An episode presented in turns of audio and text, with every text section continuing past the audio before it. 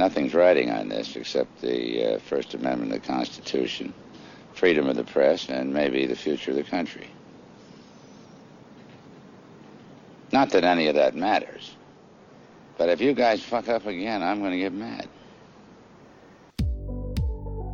A break in at the Watergate building uncovers a complex web of lies and dirty tricks leading to the President of the United States. Rookie Washington Post reporters Bob Woodward and Carl Bernstein chase leads down blind alleys in their desperate quest for the truth. Alan J. All the President's Men became a part of a unique moment in history as it was still unraveling. Incredible performances and writing have cemented the film as the benchmark in journalistic thrillers. My name is Luke, and with me are ATRM's very own Woodward and Bernstein, Matt. Garage Freak? Jesus, what kind of crazy fucking story is this? And Westy. If you're going to hype it, hype it with the facts. I don't mind what you did, I mind the way you did it. All the right movies are following the money all the way to the White House in search of All the President's Men.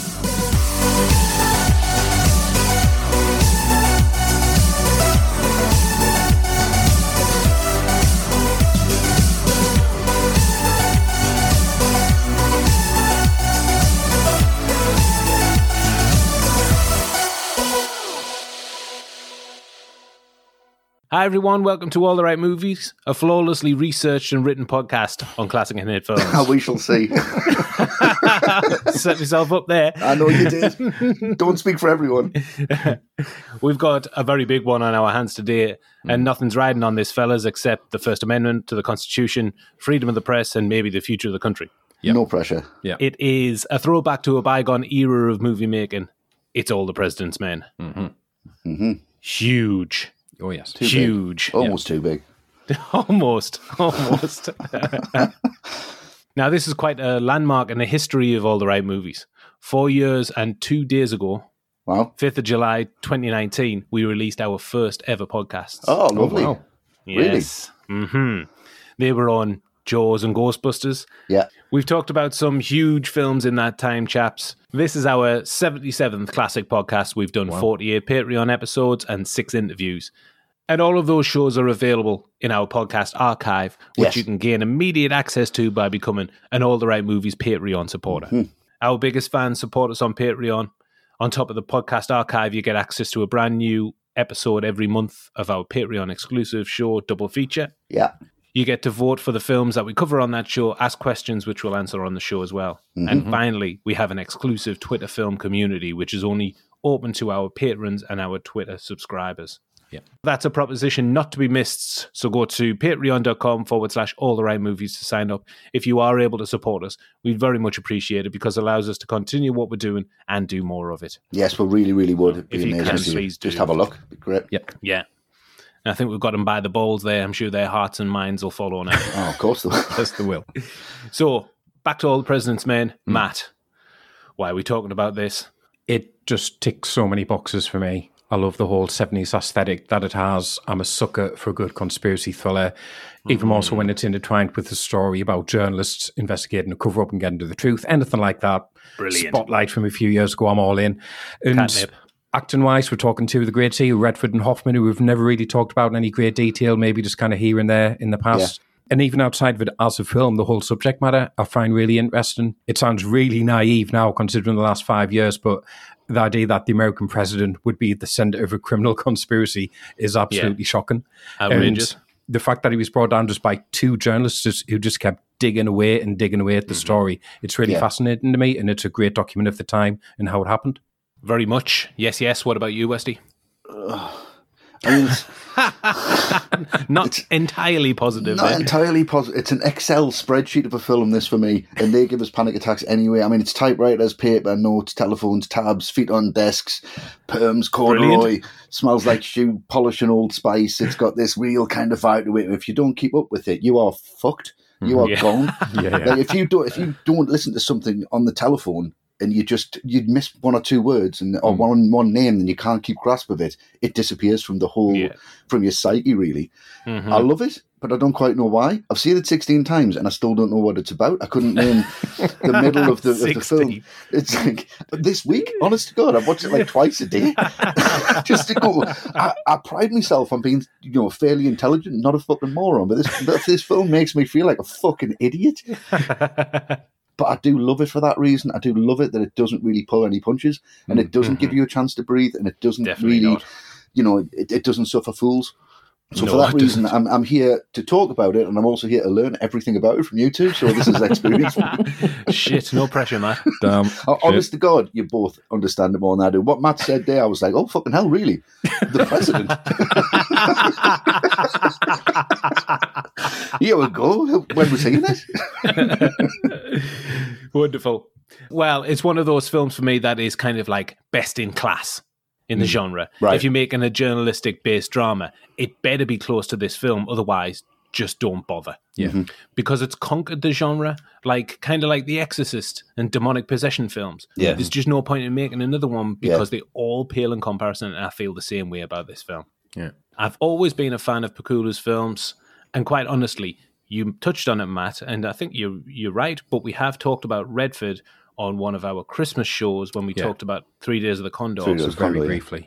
But yeah. it is inexcusable that we've not talked once about no. Dustin Hoffman, the great Hoffman. Yeah, exactly. Yeah. Inexcusable. This has been a long time coming. And I would expect a glut of Hoffman suggestions in our polls coming up in the next few months as well, because sure there will be. The, there are a load to get into. Spoiled for choice. The Great Hoffman. Yeah. yeah. All the President's Men was written by William Goldman and directed by Alan J. Pakula produced by Walter Coblenz for Wildwood Enterprises and distributed by Warner's on April 4th, 1976. Filmed on location in Washington, D.C., the film stars Robert Redford and Dustin Hoffman as Woodward and Bernstein, with outstanding support coming from Jason Robards, Hal Holbrook, Martin Balsam, Jack Warden, and Jane Alexander. Yeah. We're headed to the Watergate Complex, 1972, for the opening scene of All the President's Men.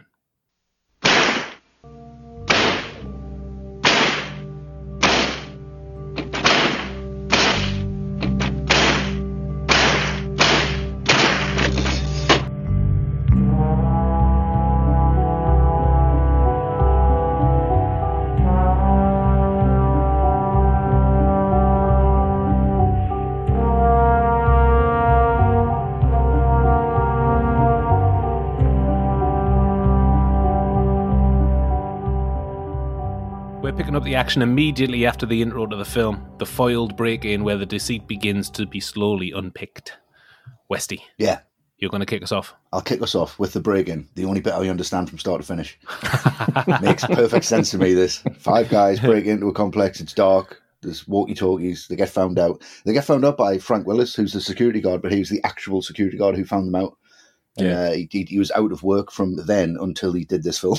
Oh, really? this oh, is the amazing. first bit of work that he had. Uh, yeah, fantastic. And the way he finds out, they've just masking taped the door. Shoddy, open. isn't it? It's all shoddy. Amateurish. It's all really shoddy because the, the, when the the first communicate with each other, he goes unit one, unit two, and he just goes what? Why does it take five people to be there? And the only reason they were there, they'd already bugged the place. They were just changing the batteries because the batteries ran out. that's Shit the, luck. Yeah, that's the only reason. That, five, five grown men. How many, how many grown men does it take to change a battery? Five, by the looks of it. but it is beautifully shot by Willis. You're brought into it. You understand there's, there's something not quite right here, and I think it's great when you got the, you know, the undercover cops turning up and they ask for the, the patrol car. So they're getting gas. You go. all right. Yeah. yeah. How long does it take yeah. to get gas? or wearing fishing hat. Yeah, yeah. brilliant. You know they're absolute bumbling morons, and yeah, yeah, you want to see them actually convicted at the start. You're like, I actually want to go after these guys. I hate them, idiots. But yeah, great, a great, great sequence and a great way to open the film.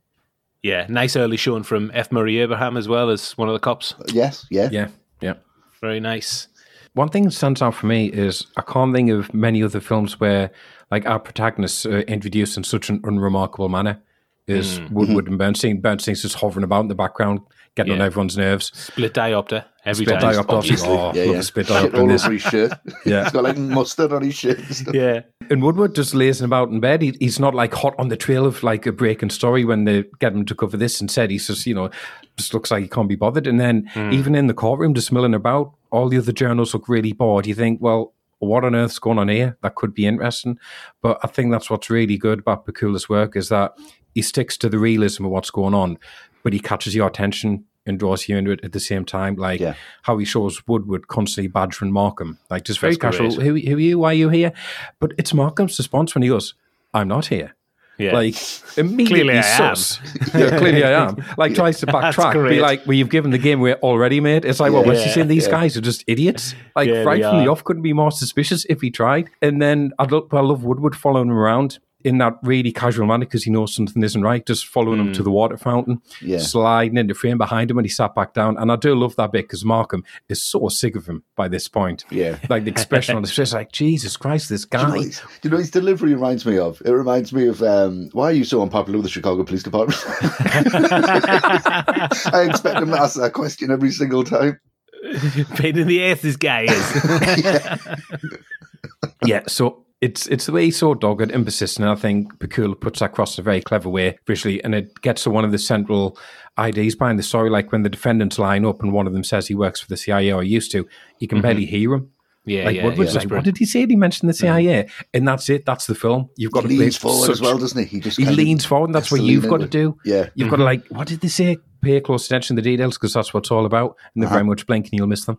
Yeah. yeah. Redford's great when he's got the pen in his mouth and he's like, yeah, yeah, yeah. Holy shit. Holy shit, yeah. Yeah. Because he doesn't really know what he's doing. Yeah. yeah. yeah. And I just love the scene where he's trying to track down Howard Hunt. Hmm. Mm-hmm. And I don't think he can quite believe it himself that after just a couple of phone calls, he's managed to track him down.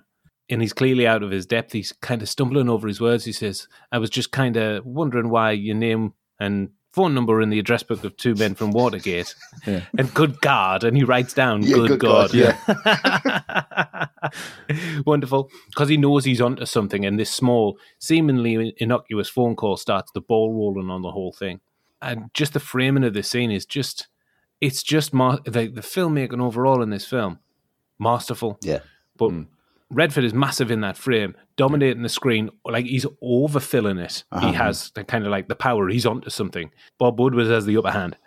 But then, as the then as the phone call goes on, he's speaking to the guy who's speaking Spanish and he doesn't understand him. He becomes yeah. smaller in the frame. Yeah. He's losing it and then becomes bigger when he's speaking to Mr. Bennett. He finds out that Hunt worked for the CIA.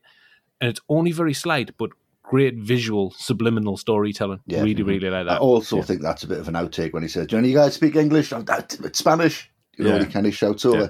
It's yeah, definitely, definitely is. Yeah, yeah, it is.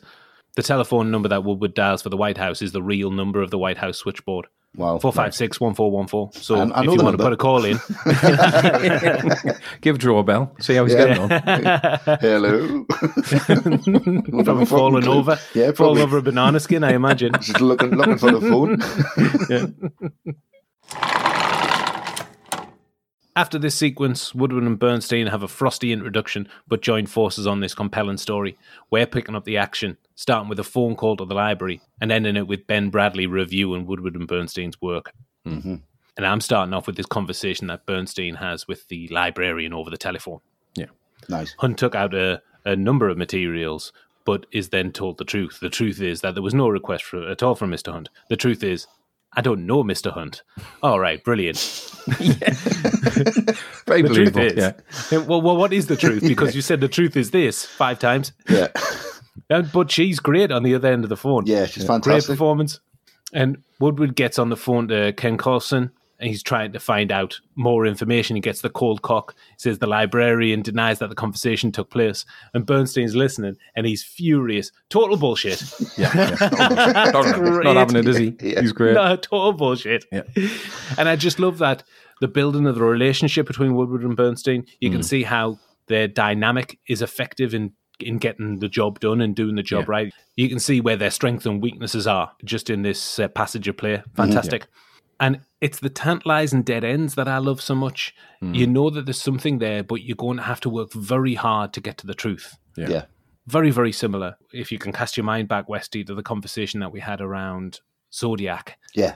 And my hmm. love kind of like that procedural kind of narrative throughout the entire film. And you can see the influence oh, that this film had on yeah, Zodiac oh, leaps and all the way yeah, through. Yeah. He, loves this film, Fincher. Yeah, yeah of course it's, he does. It's the same film, basically. it's basically it? the same film. yeah. even the officers look the same. Yeah, exactly the same.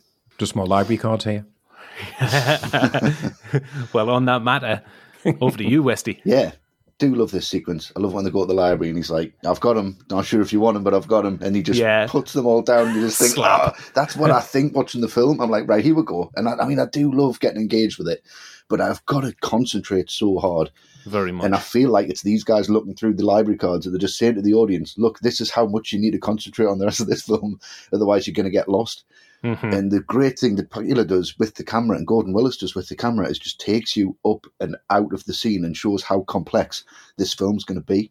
Yes. And it's Very incredible good. the way they did that. I mean, it's a, a remote controlled cable system and the primary cable was attached to a winch at the ceiling. Mm-hmm. And then they basically had to, to move it so it, it became central in the frame. And Ray De Motte, who was the first AC, he was the focus puller on it. And bearing in mind, this was, you know, before you had digital, before you had monitors, he didn't know what the focus is going to be. You have to measure the distance between the lens and the subject, and you then have to pull focus as that distance changes. Mm-hmm. So as that's going up, he's got no idea the distance. He's just going to have to guess it. And Gordon Willis said it was the finest moment of focus pulling he's ever seen in his career. He said wow. a, he was amazed that anything was in focus, anything, and they only did it twice. Really? Yeah.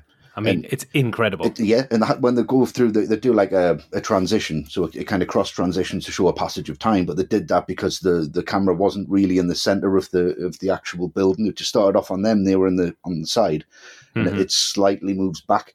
So as it moves back, that's where the transition is to show it's central, which again is right. genius in the editing. It's genius from the you know the first AC. It's genius from Gordon Willis, because Gordon Willis said to Pakula, he's like, I love it, but I don't know if I can do it.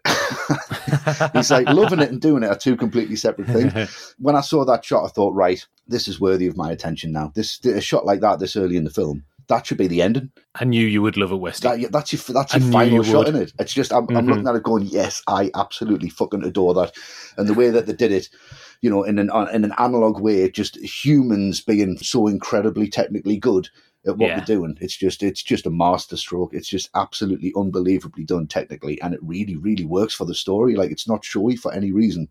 No, it shows the audience like this is how complicated this is going to be. So yeah, strap in. It's not. It's not flashy. Not it's not done just because you can do it. It's yeah. done to aid the narrative. Exactly, and it does aid the narrative because you kind of go right. Well, they're in the middle of this complex fucking maze almost, yeah, and nobody's exactly. helping yeah. them but them to themselves. So yeah, it's a wonderful, wonderful sequence, and probably one of my favorite in the film. Needle in a haystack. Mm. Shot in the Library of Congress, but there was some um, resistance to them shooting in the Library of Congress, much like Woodward and Bernstein themselves. Yeah. So they had to get the president of the MPAA to put a call in Nice. to allow them to shoot in the Library of Congress. I think that's only why they did it twice. I do not think they had a lot of time. mm If you look at the rig as well, it's just like a wooden like box. Yeah. It's, it's mm-hmm. not really technical. Yeah, it's a rudimentary contraption, isn't yeah, it? Yeah, why do you put that thousand, thousand, thousands pounds camera in there with film stock in it? Give that to the focus puller who's going to guess as it goes up there. We're going to do it twice, and you get that. It's just ridiculous.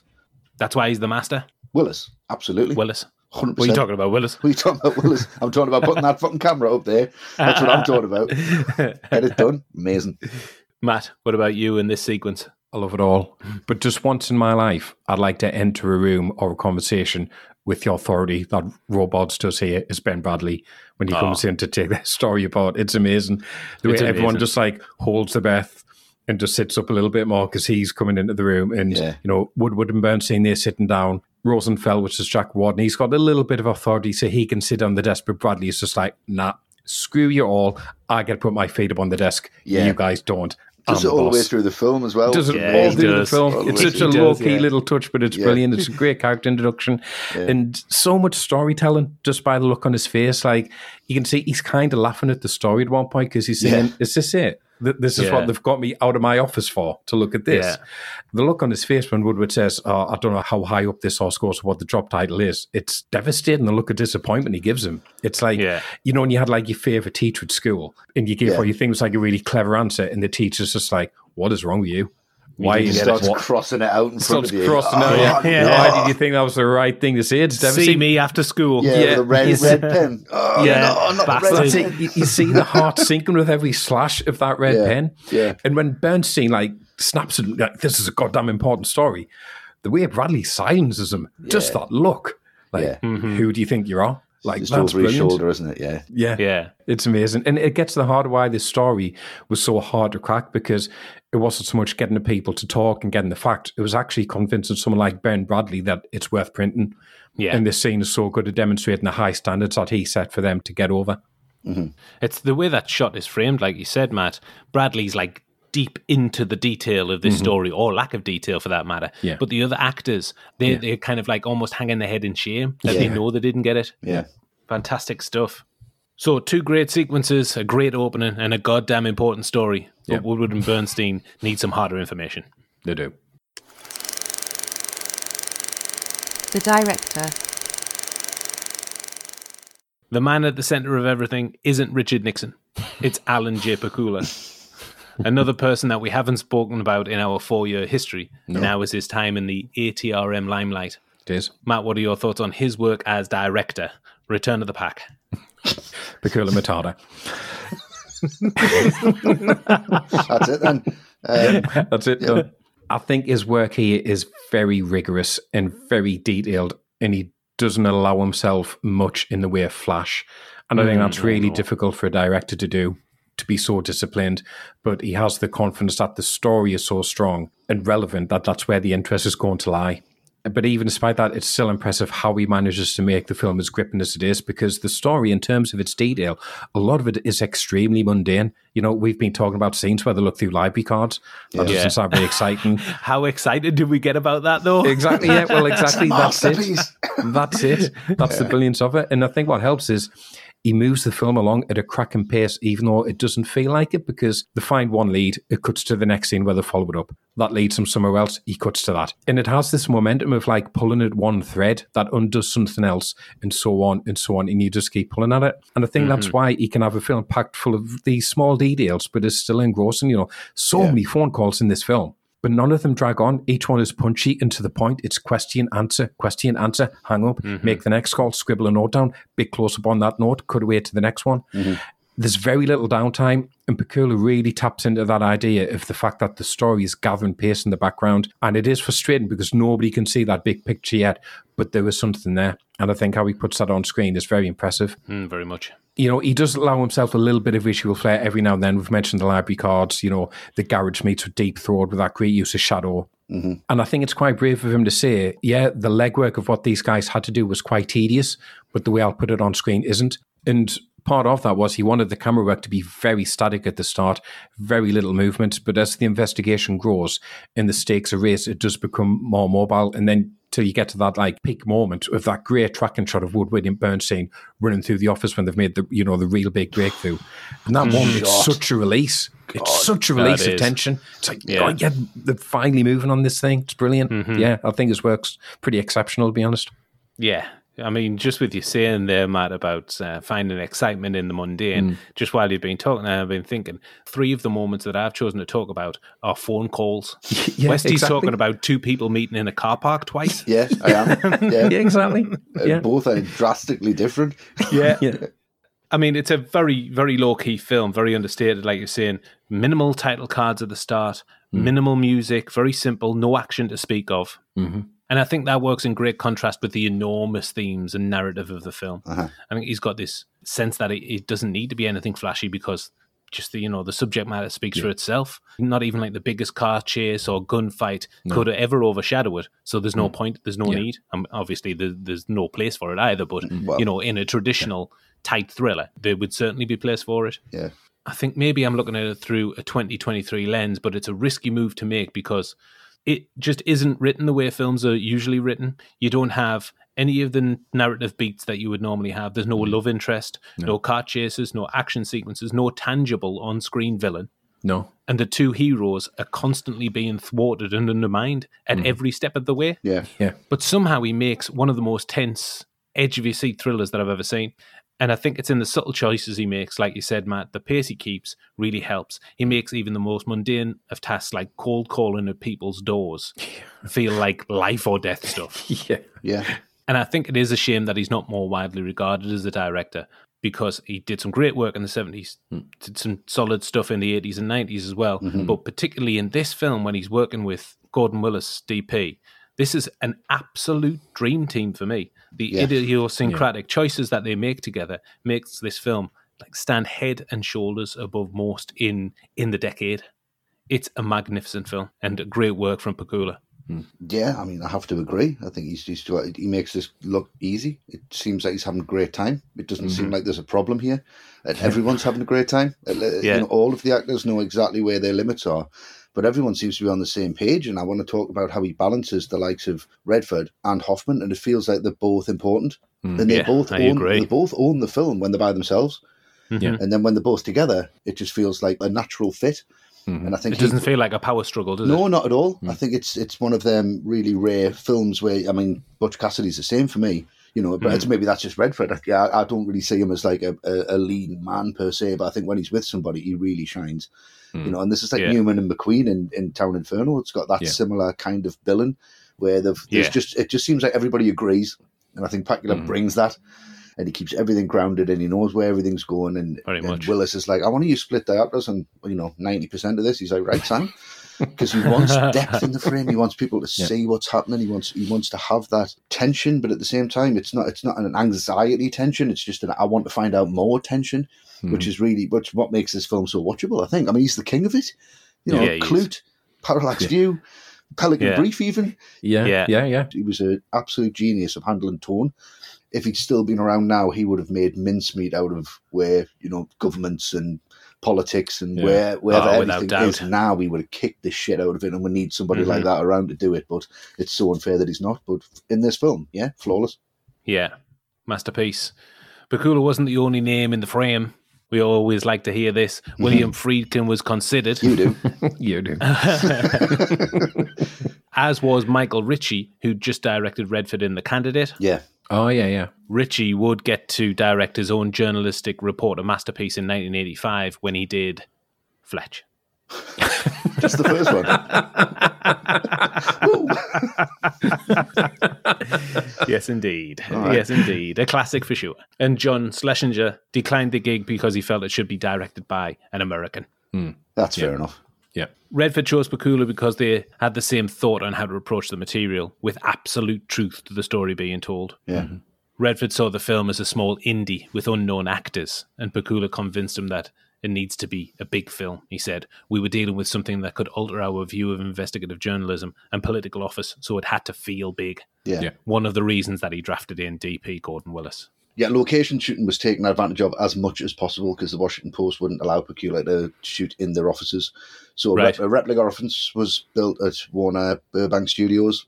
Exact measurements were taken. It looks exactly the same. Extensive mm-hmm, photos, mm-hmm. even like some of the printouts. You know, it was absolutely to the point.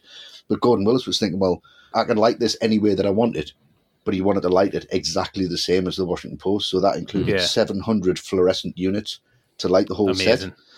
And when you're shooting on fluorescent on film, it looks disgusting. Like fluorescent, yeah. fluorescent is too green and it looks awful. So what they did in when they did the print is they shot with cyan lenses, so they had a little bit more cyan and they took some green out, and he balanced that right. all the way through. All right, great. And you're not going to be asked about this, but the exposure was set to T4.5, which for me is like really strange because it just that's not going to give you much depth to the frame. You're going to need like T11 or something to get that real depth and see the back of the room. So like, right, the, the, wider your aperture, the more your, your background's going to be out of focus. But he lit it to T4.5, which I mean, that's that's quite bright. And the gaffer had to take all of the ballast units that powered all of the fluorescents and take them. We're using 135 miles of wire, by the way, off the soundstage and put them in air cooled boxes because the hum from them was too loud. Right. And it would, really? actually bleed onto the onto right. the, the, the yeah. dialogue and everything else. So they used 135 miles of cable. And Gordon Willis said again that that was one of the finest gaffer moments because there was never a shortage, there was never a flicker, there was never an output mm. that, that, didn't work. Everything was flawless. Absolutely unreal. Amazing. As well as that, though, they brought in 150 desks from the same place that the post got theirs from. Right. They had one ton of scrap paper to like decorate the desk with, and some of the actual reporters would donate their own desk clutter. So like personal photos from home or books or whatever, right, or right. to add to the authenticity of it. And apparently, when they went to the set, they were blown away by how accurate it was. And one of the Oscars this film did win was for George Jenkins, who was the he was the production designer. Yeah, and you talked about depth there, Westy. Ah. Jenkins also used false perspectives at the back of the set to increase the depth in the frame. Right. So desks and shelves were cut down accordingly, and background artists were chosen because of their height relative to the perspective. Oh well, there you go. Oh, T four point five works then. That's no problem. yeah, what he said. Yeah, yeah. thank God. to wrap us up on Alan Pakula, we've got a question from one of our Patreon supporters. I mentioned Patreon benefits earlier. Another one is that you can put forward your questions for the films that we're covering and we'll answer them live on the show. Mm-hmm. And this mm-hmm. is the first question, and that comes from Thomas Frost. Howdy, Thomas. Hello, Hello Thomas. Thomas. Great surname. Great first name. Great guy. Yeah. Great guy. Yeah. Thomas asks, where does this rank among the other great paranoid thrillers of the era? Mm. Mm. Westy. Yeah. What do you think about that? Well, I mean, there was just so many, wasn't there? And so many good ones. And I think yes. it's this team that were attached to them. I mean, Parallax View that yeah. was these guys. It was Willis as well. Uh, Klute. Mm. was Willis as well. Uh, it's you know and Pakula and uh, conversation. Yeah. Soylent yeah. Green was one of yeah. right mm-hmm, up good. there early doors. Uh, this is second for me if I'm going to answer the question and get to the point. Okay. First for me is Three Days of the Condor. I just Oh, really? really oh, wow. Really enjoy it more. It's just got a bit, little bit more of a pace. It's a bit more simple because I'm, you know, I just then most of the time I don't want to be stressed when I'm watching a film, and I feel really stressed when I'm watching this one. I still feel stressed when I'm watching Three Days of the Condor, but not as much. So that's why it wins over for me. And Redford is still, you know, marvelous in both. Yeah, Redford's yeah. great. Yeah, it's a Pollack film as well, isn't yeah, it? Yeah. You can't go wrong with Sydney Pollack. Yeah. Very close though. Very close. Oh yeah, very close. yeah, yeah. What about you, Matt? Yeah, loads like All the ones Westy mentioned, Marathon Man as well. I throw that yes, in. Yes. Um, go back a bit further. The original. I've mentioned about five incredible films at Marathon Man. Woo! I love Marathon Man. I love Marathon Man. I hate the dentist. Oh, yeah, great. Up on the original uh, Manchurian Candidate as well. That was great. Frankenheimer, loved that. Love nice. Um, yeah, and yeah. then mm-hmm. once I come after Spotlight Squared, like I said, but I think this one yeah. will always be the top one for me purely because of the factual basis of it. Like the others are great, but. Mm-hmm to me, you just can't compare a fictional conspiracy on screen, no matter how well done it is, to something that really happened to something where lives yeah. were in peril and you know was something that Brilliant. did have genuine real world ramifications that this story did. Yeah, you just can't argue with it. well, you? that's it. Yeah, that, yeah, that, that's my answer. Yeah. yeah. so yeah, it would be this yeah. one for me for that reason. Yeah, uh, well, I mean, Pakula's the granddaddy in this genre, isn't he? Mm. you mentioned them. He's Paranoid Trilogy, Klute to the Parallax View, All the President's Men. Yeah. Some of my favorites from like, any genre, from any decade. There's a lesser known one called the Domino Principle, which is great. Right. Okay. Gene Hackman. Right right? Not seen okay. that. But the one that is a contender to All the President's Men's Throne for me is Blowout. Oh, you that would come in here. Of course, of course it is. Of course, of course it is. Yeah, yeah. Of course. Split diopter, De Palma, yeah. Travolta, Travolta yeah, Nancy Allen, headphones. yeah, Great just at the hair. tail end of this fine run of kind of conspiracy films that yeah. came out in '81. It's not '70s conspiracy. You're not allowed to put it in. You've you've shoehorned it in. I'm fine because Matt said the Manchurian oh, candidate oh, right, that's yeah. like 63 right. or okay. something. Spotlight. Yeah, yeah, and spotlight. Yeah, okay. yeah. Okay, I'll, yeah, okay.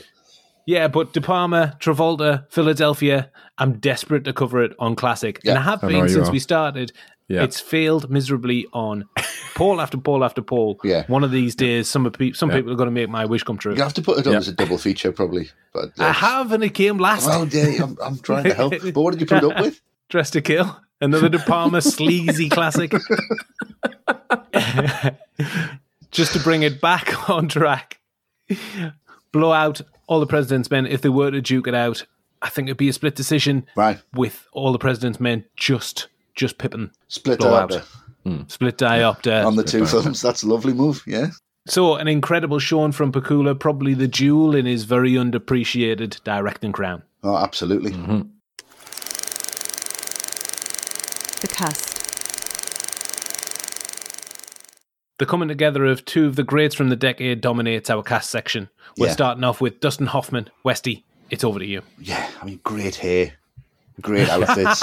great really, start. Great. His great hair. He is great. He's like a kid, isn't he? He's just a really excitable kid. Like he reminds me yeah. of my son in the opening sequence when he's standing in the doorway. He's like, "What? what what's happening now?"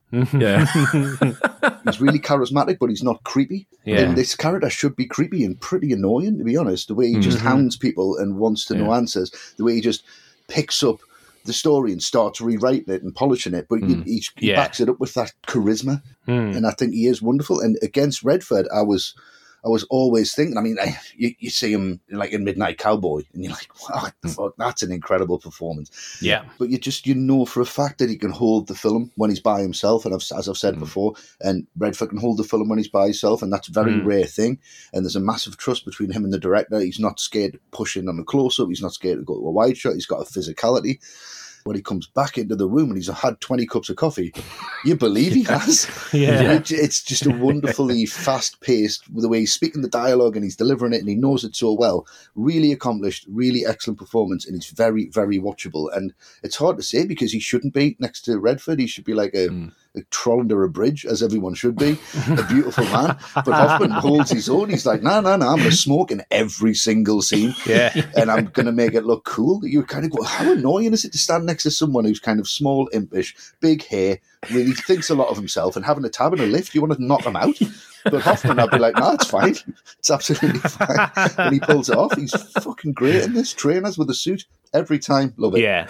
Uh, I don't think I've ever seen two performers in a film, two lead performers have such a natural balance. Yeah, it seems like the best do. friends. Yeah. yeah. yeah, I think Hoffman on his own is fantastic, and I think mm. Bernstein's like a chameleon the way he goes about his job. He's kind of flirty hmm. with the women that he meets when he's trying to wheedle yeah. out information, yeah, but then he plays the kind of klutz a little bit when he's talking to the bookkeeper to make himself kind mm. of hmm. seem maybe unthreatening. Yeah, yeah. He gets tough with Dardis when he doesn't get what he wants. Yeah, mm-hmm. manipulates mm-hmm. the secretary and gets in that way. Exactly. Yeah, brilliant.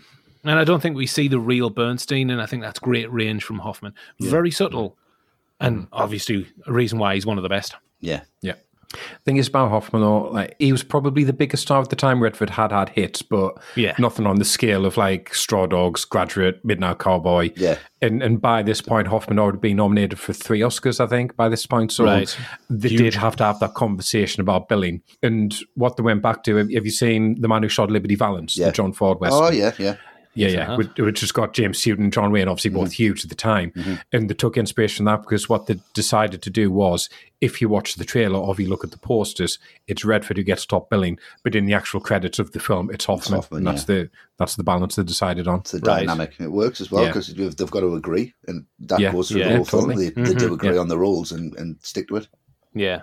I think Hoffman, I mean, considering where we are now, I think Hoffman got the best deal considering so, yeah. his name comes yeah. first. Nobody sees any of the ads anymore. No, no. The posters no, are no, thing exactly. of the past with streaming. Yeah, yeah, yeah, exactly. They spent a lot of time with Woodward, the actual Woodward and Bernstein.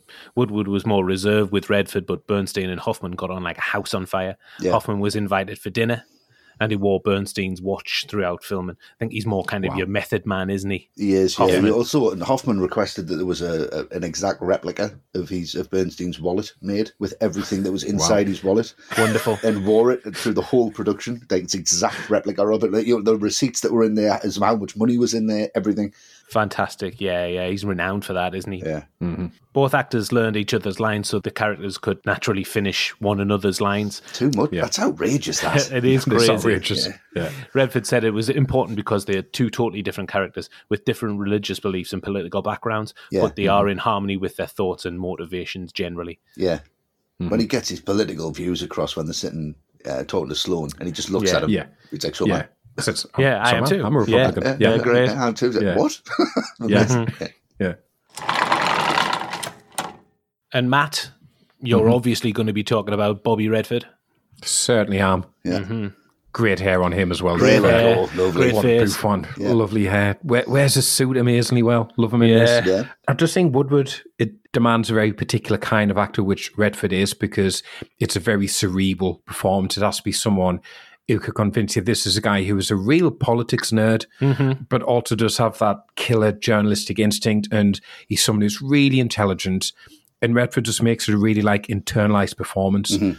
and puts on screen the idea that this is a man whose mind is constantly racing, constantly putting things together, all these leads, all these clues. So, you know, as much as I love them, I can't imagine someone like Nicholson or De Niro doing this part because it's not about being a big movie star charisma. Yeah. It's about Agreed. keeping that all inside and resisting every impulse mm-hmm. to come across like a big star and just come across in, instead as a guy who is obviously very intelligent, but other than that, and no disrespect intended, but probably just not all that interesting. A little bit like bland. he doesn't have an arc. Mm-hmm. He's diligent and he's studious. He's probably not that much fun to go down the pub with. No, mm-hmm. But Redford really gets into that and really makes that work somehow, which I think is really impressive. Yeah, and he never really uses anybody until we get yeah. we'll get to the bookkeeper at the end. But the way yeah. that the way that Hoffman's character, you know, Bernstein just mm-hmm. manipulates people yeah. and uses that char- the charisma. You just look at Robert Redford and go, all you need to do is talk to anyone for five minutes and you get any information. in their hands. exactly. But he has this real honesty He's and this integrity. Ethics, does, yeah. A real integrity, yeah. yeah. Yeah, he does. Which again is interesting because that's the type of thing I think as an actor you might think, oh, it's a bit boring that he's a bit of a boy scout Cowper Redford just sticks to it, mm. and, and I think that's brilliant. And yeah. it's obviously not a buddy movie, but so much of this does rest on how Redford and Hoffman play off each other, and they do that brilliantly. Like the scene where Woodward clocks at Bernstein is picking up his work from the copy desk and yeah. rewriting it. That is brilliant because it establishes that relationship in just a few lines oh, so efficiently. Like when Woodward confronts him about it, there's no ego. You know, he mm-hmm. says, I don't mind what you did. I mind the way you did it. Get yeah. it right. And boom, there you go. That's Great all they balance. need to. Yeah. And Bernstein's just like, I don't want to fight. I don't want to fight either. Yeah, yeah. You know what yeah, I mean? Yeah, yeah. That, it's amazing. That, that initial that. understanding. Yeah. I love that scene after his first conversation with Hunt. He goes to get the go ahead from Howard, Martin Balsam's yeah. character, and yeah. he gives him all the info. He says, I've been told that Mr. Clawson's got no knowledge of Watergate, and he said, I never asked about it. They volunteered yeah. that mm. he was innocent when nobody asked if he was guilty. And Howard replies, Careful how you write it. Yeah. Great dialogue, that isn't it? That's dynamite. It's when he looks yeah. back and says who knows who Clawson is because he's just asked who he was like in the previous scene. yeah, yeah, oh, yeah. wonderful. Goes, Clawson, Clawson. He's uh, the yeah. the Oh, that's okay. fantastic. Fucking brilliant. Yeah. yeah, wonderful. The story of the film starts with Robert Redford. He was promoting the candidate and was on a train from Jacksonville to Miami the Watergate story broke, and he asked journalists who were on the train about it, and they kind of gave him the brush off, but suggested the story may be deeper than originally reported, but that it'll get mm. swept under the carpet because Nixon was too powerful and he would go after the press. Yeah. Yeah. Redford said this chicken shit journalistic approach kind of irked him. He'd seen mm. Woodward and Bernstein's articles covering the Watergate story, in particularly when they implicate Haldeman without corroboration. And he mm-hmm, said, yeah. people who take wild swings and misses interest me.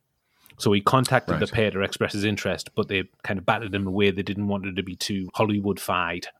Mm-hmm. Mm-hmm. But a key piece of advice given by Redford struck with them when they came to writing their novel, which this film is based on. He told yeah. them that the most interesting way to tell a story is laying the evidence out piece by piece as they uncovered it, instead of revealing it all at once. He should make it a, a detective story.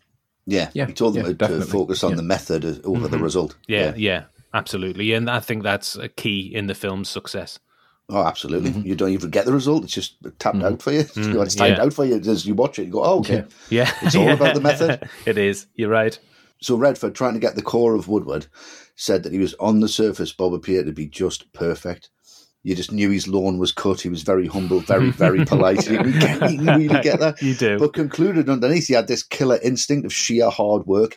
He would let Bernstein get away with making assumptions mind his character trait dramatic effect in the film, and yeah. you can tell it's just got that real. That's exactly what he does mm-hmm. without even saying anything. Yeah. Even if he had no dialogue, you can still see yeah. that. He pulls Bernstein back down, doesn't he? When they're in this scene when they're in the car, and he keeps on pulling them back to reality.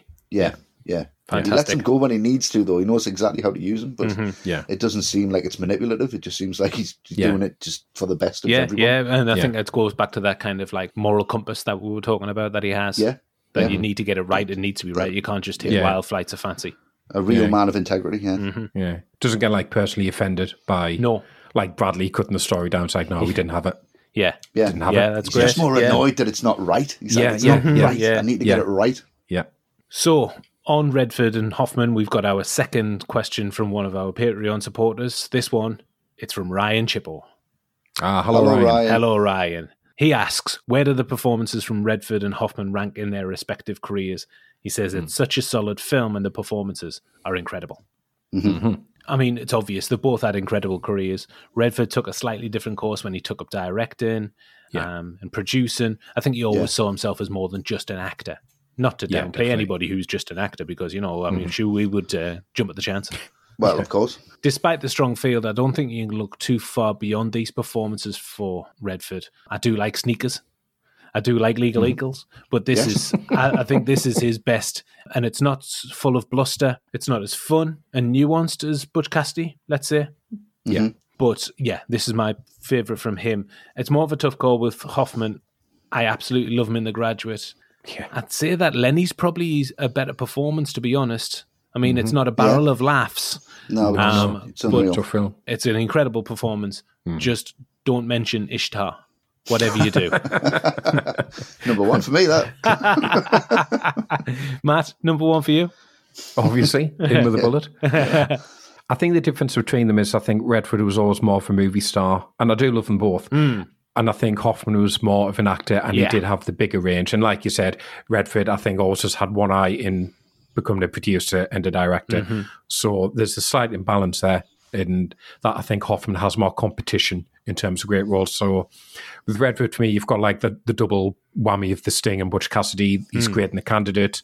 Yeah. Um, all is lost from a few years ago. Mm. But then with Hoffman, you know, two of the funniest performances I've ever seen in Graduate and Tootsie.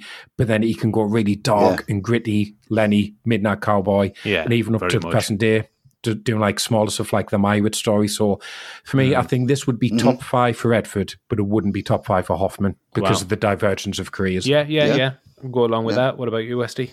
I'm going to put the again second because mm. I just there was other things that I'd seen, and I'll always remember Hoffman in Rain Man. For okay, me, yeah. It was like yeah. kind of the first time I'd seen him, and I just thought. Mm Jesus Christ, what fucking performance that is! Mm. And it's it, it, it's kind of overlooked now and almost pastiched or a cliche of, yeah. of playing that type of character. Yeah, very much. But he does yeah. it so well. He I does. it's just incredible. Mm. But and I would put that third, and I'll put all the President's Men second. But the one that resonates with me, the one that lives with me, and the one that I'll say is a performance that will reduce me to tears is him in Sleepers. It's oh, absolutely oh, ah, amazing. okay. love it and he's, yeah. he's just he's, he's, not a main character in it, mm-hmm. but he's so important as a character. Mm-hmm. And as an alcoholic, like he's he's, he's hired because he's shit, and he knows mm-hmm. that. Mm-hmm. And he it's such a heartbreak, and he brings everything to that. I think he's just fucking phenomenal in that film. Yeah, absolutely mm-hmm. unbelievable. Mm-hmm. And again, it's Butch Cassidy's third for me because I think Redford's just so so engaging in that film. It's just you just yeah. want to be him. You want to be him more than any character. He's just so good. And it's a Sundance Kid. And you're like, how fast are you? amazing. Yeah, I yeah. just want to be that guy. Yes, thanks. All the President's Men second, because I think it's just such a charismatic performance. But again, Three Days of the Condor for me, I think he's just right. wonderful in that. Yeah, yeah, yeah. It's a, it is a great performance. Yeah, very much. So, two of the best from two of the best on Absolutely. All the President's Men. Mm-hmm. Like we've said, the film is stuffed full of extraordinary character actors the Washington mm-hmm. Post crew alone, made up of Jason Robards, Martin Balsam, Jack Warden, they add so much authenticity to the film. I think these guys feel like they've been working at the Post for decades. They're not actors. Well, didn't Robards come in on his days off just to hang about in the back of the he set did, so yeah. he, that's he right. could get picked up by the camera? Yeah, that's yeah. right. Amazing, yeah, amazing incredible, to do that. I'll, I'll, just hang about in case I'm in, in the background at some point. everybody's everybody's great in it. I mean, I, would never get tired of anyone. He, he, turns the camera at anybody in this film, and I'm engaged. Yeah. Yeah. It's great when Robards on the phone to Ken Clawson near the end, and he's he's got his feet up again, a wife yeah, and a family, and a dog and, a, cat. and a cat. Right, yeah, yeah right. yeah. His delivery when he says, "I don't want to print that you were in Sally's apartment. I just mm. want hmm. to know what you said in Sally's apartment."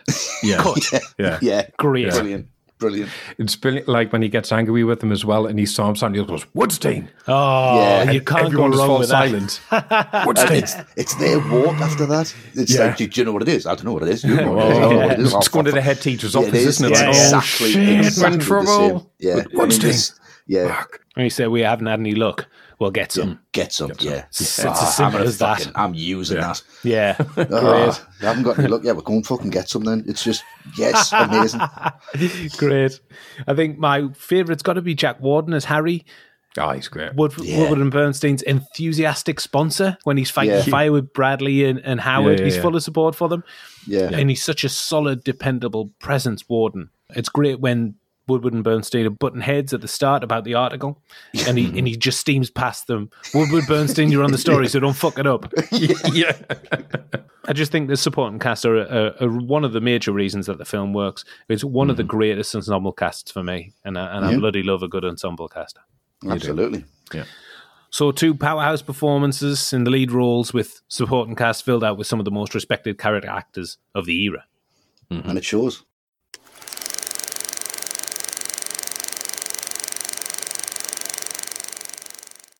This episode of All the Right Movies is sponsored by BetterHelp. Without a healthy mind, being truly happy and at peace is hard. The good news is therapy works. But what is therapy exactly? It's whatever you want it to be. Maybe you're not feeling motivated right now and would like some tools to help. Or maybe you're feeling insecure in relationships or at work and not dealing well with stress.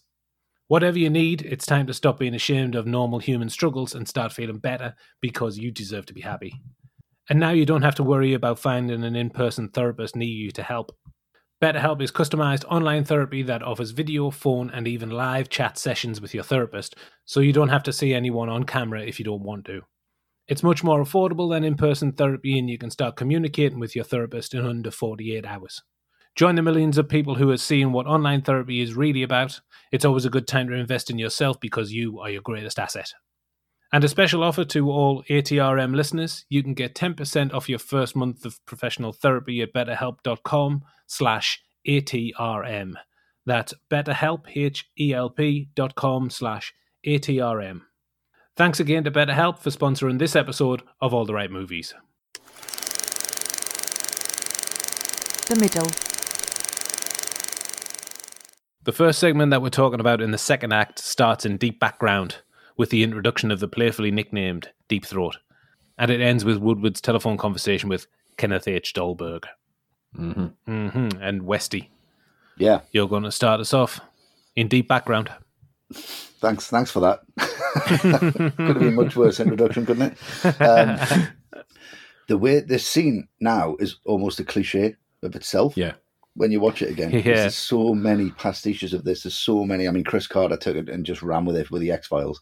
You know, the smoking guy. yeah. It's just yeah. this is it. There's a conspiracy, and somebody has the truth, and somebody wants to know the truth. So they meet in an underground car park, and it's lit exactly the same. It's always the same. But Willis just invented this, and. Mm-hmm. Hal Holbrook brings such an incredible performance. Oh. It's so mm. understated. Mm. It's so great. And he knows that where the lighting is and how to work it. And when he first lights that cigarette, you just see mm. that glow and there's such a, a, lovely orange and teal mix here, which is classic in cinema, but it just works so well where it's just so blue. Lovely. You just get these really lovely touches of orange. And I just love the way he's, uh, Holbrook's shot. I just love the way there's that kind of old fashioned strip light just across his eyes. Just his eyes, yeah. There's that close up of his eyes as well when he's just, mm-hmm. you know, you know he's got the information, but he can't give it over. It's just yeah. dark, it's shadowed, he, he's not revealed at all. So it's perfect for the character because the character is basically a shadow saying, I can't give you any light unless you find it yourself. Yeah. And we'll go into this, and the more Wonderful. that he meets him, the more he's kind of lit a little bit more, and the mm. more of it's revealed a little mm. bit more. But this first first meeting is just absolutely wonderful because there's just that whistling in the background. And it mm-hmm. just ramps up that yeah. paranoia, and there's yeah, always eerie, this kind it? of really low, constant hum in the background, and you're always on edge, and it's just really, really well done. I do love sequences in multi-story car parks. I don't know why. Star Highlander, it's amazing, but it's just it, it has that on par with this. I think. Yeah, well, I've got Highlander and all the President's Men. I never thought I'd be able to do it. Um, but it's just great. His dialogue's great. And he's talking about Liddy putting his hand over the candle, and he says, "You know, the trick is just not yeah. minding." yeah. it's not oh, caring. That's incredible dialogue, isn't that, isn't it's it? It's just yeah. so so powerful where it's just you can do anything as long as you don't care what people think. Mm-hmm. As yeah. long as you don't care about what you're doing to yourself, as long as you're looking for the truth, you have to hold your hand over that candle and don't care that it burns. Mm-hmm. And that's his advice, you know. And you get the classic line that's been used over and over again, and it was invented in this, and it's follow the money.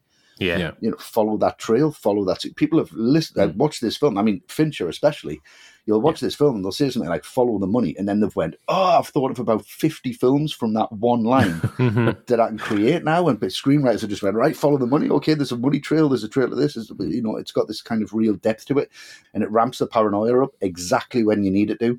Mm-hmm. And it's still and it's steady and it's quiet because the newsroom is constantly going. There's just yeah. sound design is just constant barrage of people talking and typewriters and you know, everything's just so busy, and then all of a sudden you're in a dark place. You yeah. need to know the answers. You're mm. not getting them. This is where you should get them, and you don't get them, and that's what I love about this scene. Mm-hmm. Yeah. Absolutely. Deep Throat's identity remained a mystery to all until 2005 when former FBI Deputy Director Mark Felt came out as the mole, as Deep Throat. Yeah. Woodward mm. was very quick to corroborate this. It suggested that Felt was disenfranchised in his role in the FBI because he was passed over for the role of director once J. Hoover died. Yeah. Right. So that's why he squealed. Well, yeah, okay. yeah. Woodward yeah. straight in there. Look, see, I was right. Look, yeah, right all along. I'll be right all along. This guy's just pissed off now because he's not getting what he wants. I mean, Holbrook, incredible as ever. Yeah, yep. unreal. And apparently, Holbrook he, he was the only choice, mm-hmm. and Woodward was a real advocate for him because he felt there was a strong physical resemblance between Holbrook and Felt. Law. he didn't make that obvious to uh, Pakula. Yeah, I mean, he, he's kept that. He's done well to keep that a secret all this he has, because it must be so tempted to tell at least one person. Yeah, I know. Like, I, I know, know, you was. I know who he was. Considering how much exposure he had on that yeah. secret as well. Yeah. But Holbrook turned it down initially because he thought there'd be like a, huge lack of screen time. Mm-hmm. He changed his mind after Redford made a personal visit to his house, saying the Deep Throat would be the character the audience will remember the most. And he's not wrong, I don't think. I mean, you always think yeah. of these these three meetings. Definitely, yeah, you yeah. definitely do. Yeah, they yeah, they really definitely. stick out. Yeah, and if anyone said to me, if I was an actor and just be like, look, you've got all the information, you got to be really, really shady, and Gordon yeah. Willis is going to shoot you in an underground garage with a backlit dark, and you get a smoke tabs, I'll be fucking straight in there. and it's Redford telling you that as well. Red, yeah, yeah I'll, Redford. I'll do better than Redford tells me to do. Yeah, yeah exactly. I'm in, I'm in Bobby. You, I'm you in. get to look like you've got more intelligence than Robert Redford, and he's panicking yeah. in front of you. Yeah, okay, I'll do yeah, that. He's sweating. No yeah, he's sweating, and you're not. Amazing. Well, I love the scene where Bernstein takes a little trip down to Miami to speak to Dardis about Barker's phone and banking records. Yeah. Great. He's been brought down under seemingly false pretenses and is left waiting all day, smoking at least three packets of cigarettes. Outrageous. Constantly. Spilling over. I like that the secretary calls him Bernstein and stumbles mm. over the pronunciation when she's on the phone. Another error mm. that makes it in the film. Despite being hailed as, as one of the most accurate films ever, this moment where he dupes the secretary with a phony phone call, mm-hmm. that isn't true. No, that was in his version of the script, wasn't it? That he wrote with his wife which that we'll get into. that's exactly yeah. yeah. Bernstein yeah. tried to. It's classic Bernstein. Yeah, that isn't yeah. it? Yeah, yeah. Look how much up. comedy japes can I get up to? exactly. like that's the most like Hollywood version of anything in this film. It's just ridiculous. It yeah. wouldn't happen. His voice is exactly the same on the phone as well. yeah, it is. It is exactly. he's only been gone two minutes. Yeah. Well, I wonder who this could be. it's like when Homer rings up trying to pretend to be Mr. Uh, Mr. Smithers. Uh, Mr. Burns. Burns. Yeah. Um, What's your middle I name? Don't I don't know. Great. But I like this scene because it shows Bernstein's journalistic skills. It's a nice, cheeky move to get rid of the secretary. Josie can think on his feet, and he is quite hmm. crafty. Mm. And when he doesn't yeah. get what he wants from Dardis, he plays hardball to make him crack. And yeah. a great performance from Ned Beatty as well. Yeah, oh, one, one scene in the entire film. Yeah, yeah, he's unreal. Hoffman on the phone to uh, Redford straight after it, sweating in the Miami heat. Yeah, Just a great yeah. image. So giddy as well, isn't he? Yeah, yeah. Uh, fantastic. I'm coming home. he said that? I got it in my notes. Doesn't mean it's fact. I've got loads of shit in my notes. Doesn't yeah. mean it's fact. what about you, Matt, on this sequence? Yeah, that phone call Woodward makes it all work. Like I've never been as enthralled by a telephone oh, conversation in my life, and yeah. I mean telephone conversations I've had with other people. Yeah, yeah. not one has been as interesting as this one. yeah, like the sheer patience to hold that slow push in oh, for God. as long as they do on a split diopter as well. Exactly, That's on a split diopter. hard to do. Mm-hmm.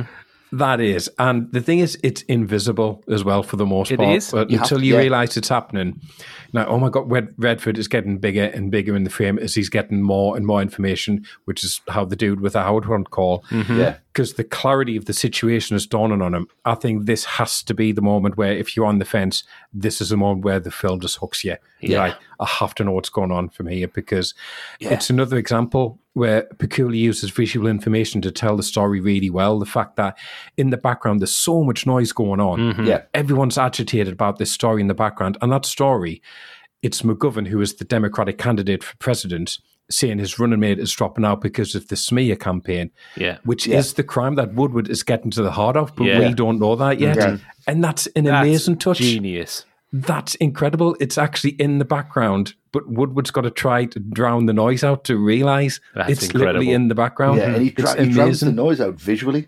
Like it doesn't. It's not audible. It's just visual because he's, he's obviously his attention's half and half. That's why I just split that out, and then it starts going to his own attention, and he owns the frame and everything else is blurred. It's great. Yeah. Yeah, it is. It's amazing. And Redford, just incredible. Like the tangible excitement he has that he's really onto something. It's a good lead, but he's got to be focused. And it's really funny when Dahlberg goes, I've just been through a terrible ordeal. My neighbor's wife has been kidnapped. Yeah. Which is a true story as well. Which is a true story. that happened. But yeah. so what? Yeah, Woodward, you notice. orders. just goes, well, how do you think you check on Ray Parker's account? Straight doesn't like pay yeah, any yeah. attention. yeah. And then when Dahlberg wins him back, but he's already on the phone to MacGregor the next day, so ah. you can see he's got like all these plates spinning in the air. And there's that amazing one where he gets the names wrong. This yeah. Mm-hmm. is Mr. MacGregor, Air uh, Dahlberg. And that was a genuine fluff yeah. by Redford. You can see the panic in his eyes yeah. for a split second. He's gone, I've, I've just mucked this incredibly intense minute, take six, six, minute take, shot. six minutes. and it's at the end. He's like, have I mucked it up? And he continues on. And it's brilliant how they kept that in. Yeah. So, yeah, that, that's brilliant how it keeps going. And she comes back to her line and he's like, good yeah. Carl oh. on the phone. And then he picks it up and he delivers that on top of making a mistake. Yeah. It's great. Yeah.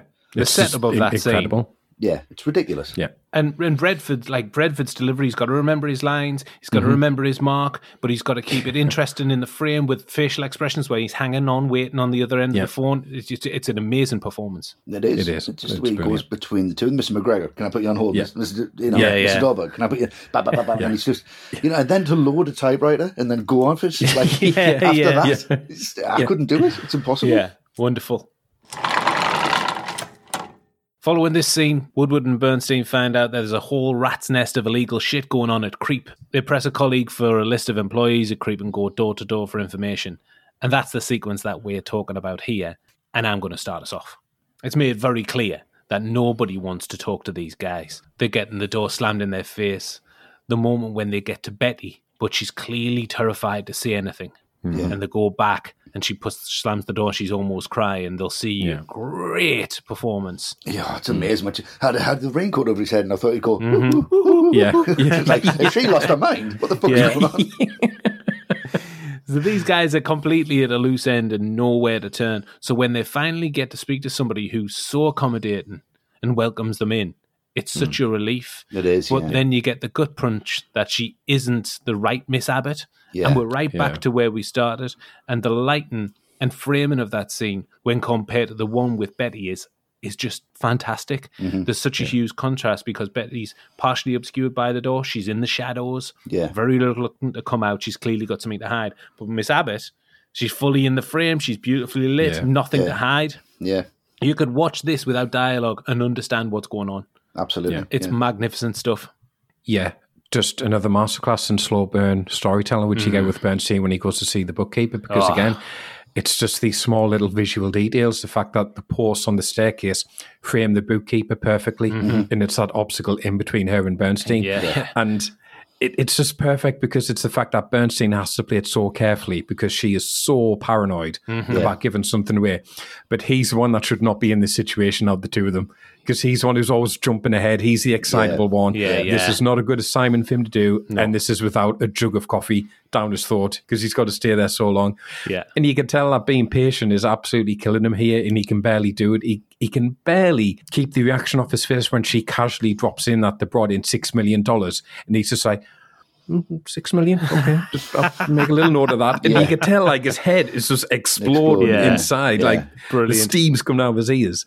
And Jane Alexander I mean, she's so good here. Yeah. You know, she has the scene and then the next scene, and that's it. And she's mm-hmm. really good. Yeah. You can see it's almost painful for her to open up. You can feel that conflict because she knows what's been going on isn't right, but she's also extremely fearful for her life. Yeah. And this is the first time you start to think, actually, there could be serious repercussions for anyone who does speak up about this. And I think it's when the film takes a real dramatic turn. Yeah. It then ends with this huge release of tension when he gets back to Woodward and all that caffeine is racing through his system and he can't sleep yeah, still and yeah. he can't stop rubbing it on. And Woodward's reaction to all those like scraps of paper he's just thrown at him and he's like, these are the notes. Like, yeah. how is he supposed to make sense of any of this and that cookie throw? From Bernstein Woodward. Yeah, That's really good. Don't want a cookie. doesn't we? yeah. It's just the perfect amount of comic relief to dial down the tension a little bit that Bernstein has been feeling. But then the snap right back into it. That tactical thinking, like what they're going to do next, right? If we say we know P is Porter, yeah. what if P isn't Porter? Well, then we're screwed. Yeah. It's, yeah. It's, it's brilliant. Everything's hanging on this. Yeah. yeah. It's that yeah. great line as well when she's not giving him enough and he's like, coffee's cold. And he's hmm. just yeah. he's prepared to drink the, the cold coffee and, and go through it all until it heats up again. You know, this is a great mm-hmm. moment where he just like he's, he's prepared to do anything. Yeah. Her delivery when she says, "If you guys could get John Mitchell, that would be beautiful." Yeah. Yeah. That the power and the emotion and and mm what what that means to her mm-hmm. is yeah. there for all to see. She got Oscar nominated for those two scenes. Wow. Incredible. yeah. Wow. Yeah. Amazing. Incredible work. Westy, what about you? I mean, I'm the same. I'm gonna I'm gonna stay on that performance because when they come back the next day and they've got the plan and they know what they're gonna do and they're gonna try and you know cheat her out of it really. Um, yeah. By pushing things other ways and saying P and P is Porter. And I would have yeah. fucked that up completely. I would just be like, what's, yeah, what's my yeah. line? Right, so can I have a P? can I have a P, please? yeah, just, just in there. just first drop up the stairs. I would have absolutely knocked it up. It's just wonderful by the way that's delivered. I think it's wonderful the way it's shot. And it's, you know what else is wonderful in this? The sound design, because finally hmm. we're oh, sound. just birds singing and it's peaceful and it's the truth and they're getting it in an honest way and it's yeah. Mm. natural mm. it's a natural truth natural light no exactly, shadows exactly There's, yeah. it's everything's there to play for she's sat by herself behind a table and she's just like she's giving it her hair's down she's got no more mm. yeah. defense mm-hmm. it's it's yeah. one it's, it's not even that long this sequence i would say it's a couple of minutes but it's just it reveals everything it cracks the whole thing wide open and i love the fact when he's going how much did he get 25 grand was it more yeah 50 Mm, and yeah, it's just pushing yeah. and pushing. one up he's Porter, and then she just says, "Who told you about Porter?" Yeah, and there's that mm. silence, and you go, "Oh," but it yes. gives you. It gives you. What does it give you? Eight seconds, and then it's mm-hmm, typewriter yeah. again. Bang, bang, bang, bang, bang. Oh, for fuck's sake! it's, it's a wonderful, wonderful sequence, and one where they actually win, and what they're doing makes sense, mm, and it, it's a real kind of. It fills the gas tank again, and you're ready to go. Yeah great. So the film firing all cylinders now. Incredible work yeah. behind and in front of the camera in the second act. Brilliant. Mm-hmm. The crew. The screenplay for All the President's Men is a complicated story. It's mm-hmm. based mm. on the actual Woodward and Bernstein non-fiction novel, also entitled All the President's Men, published in 1974. Mm-hmm complicated story. It's credited to legendary Oscar winning writer William Goldman, one of the very best. Mm-hmm. Mm-hmm. And what I think is one of the key factors in making this film as effective as it is, is the relative simplicity in the writing. Mm-hmm. I say simplicity. It's still probably the most complex screenplays that I'm aware of. Yeah. yeah, definitely. If you don't have a background knowledge on the events and the people within, you would imagine that you'd be lost, but I think Goldman writes it in a way that you can still follow what's going on without any prior knowledge. Well. but he also does it without spoon feeding audience information. If you're not hmm. listening, mm. then you're fucked. Yeah I, would, yeah I, would, I would really appreciate just a fucking teaspoon every now and again. but yeah, I mean, don't get me wrong. It's it's very easy to get lost off Segretti yeah. and Liddy and Creep and mm. Dahlberg and Dardis. It's very tricky considering we don't see the faces of most of the people exactly. that are talked no. about yeah. here yeah. as well. So it absolutely demands undivided attention. And if your mind does go wandering for a moment or two, you are done for. Yeah, you're done for. Yeah, yeah. Mm. definitely. Goldman said it's a very complicated story, and I had to simplify it because the audience cannot keep referring to a scorecard to determine who is who. Mm-hmm. Yeah. And it does have moments of humor as well, which is absolutely essential to keep the tone. Great when they're in the elevator and Bernstein tells Woodward that he shouldn't have told Bradlee that they haven't had any luck. He'll jump all over it. And Woodward's yeah. like really frustrated. He knows that Bernstein is right. Yeah. But mm-hmm. he's not going to say anything. He looks around is there anywhere that you don't smoke? Yeah. Great. yeah. and Bradlee screaming Woodstein is an absolute yeah. joy. Yeah. So yeah. it's just these little nuggets. It's not laugh out loud humor or no. goofy humor or anything like that, but it's just light moments that the sun comes through the clouds a little bit. Yeah. yeah breaks the tension a little mm-hmm. bit when it mhm. needs to. When she's talking about the fact that she's separated from the guy and get the list and, you know, and Hoffman's so you're looking better. Yeah. And there's yeah. that little light laugh. It's yeah, great. Very nice. Yeah. Wesley, what are your thoughts on the screenplay?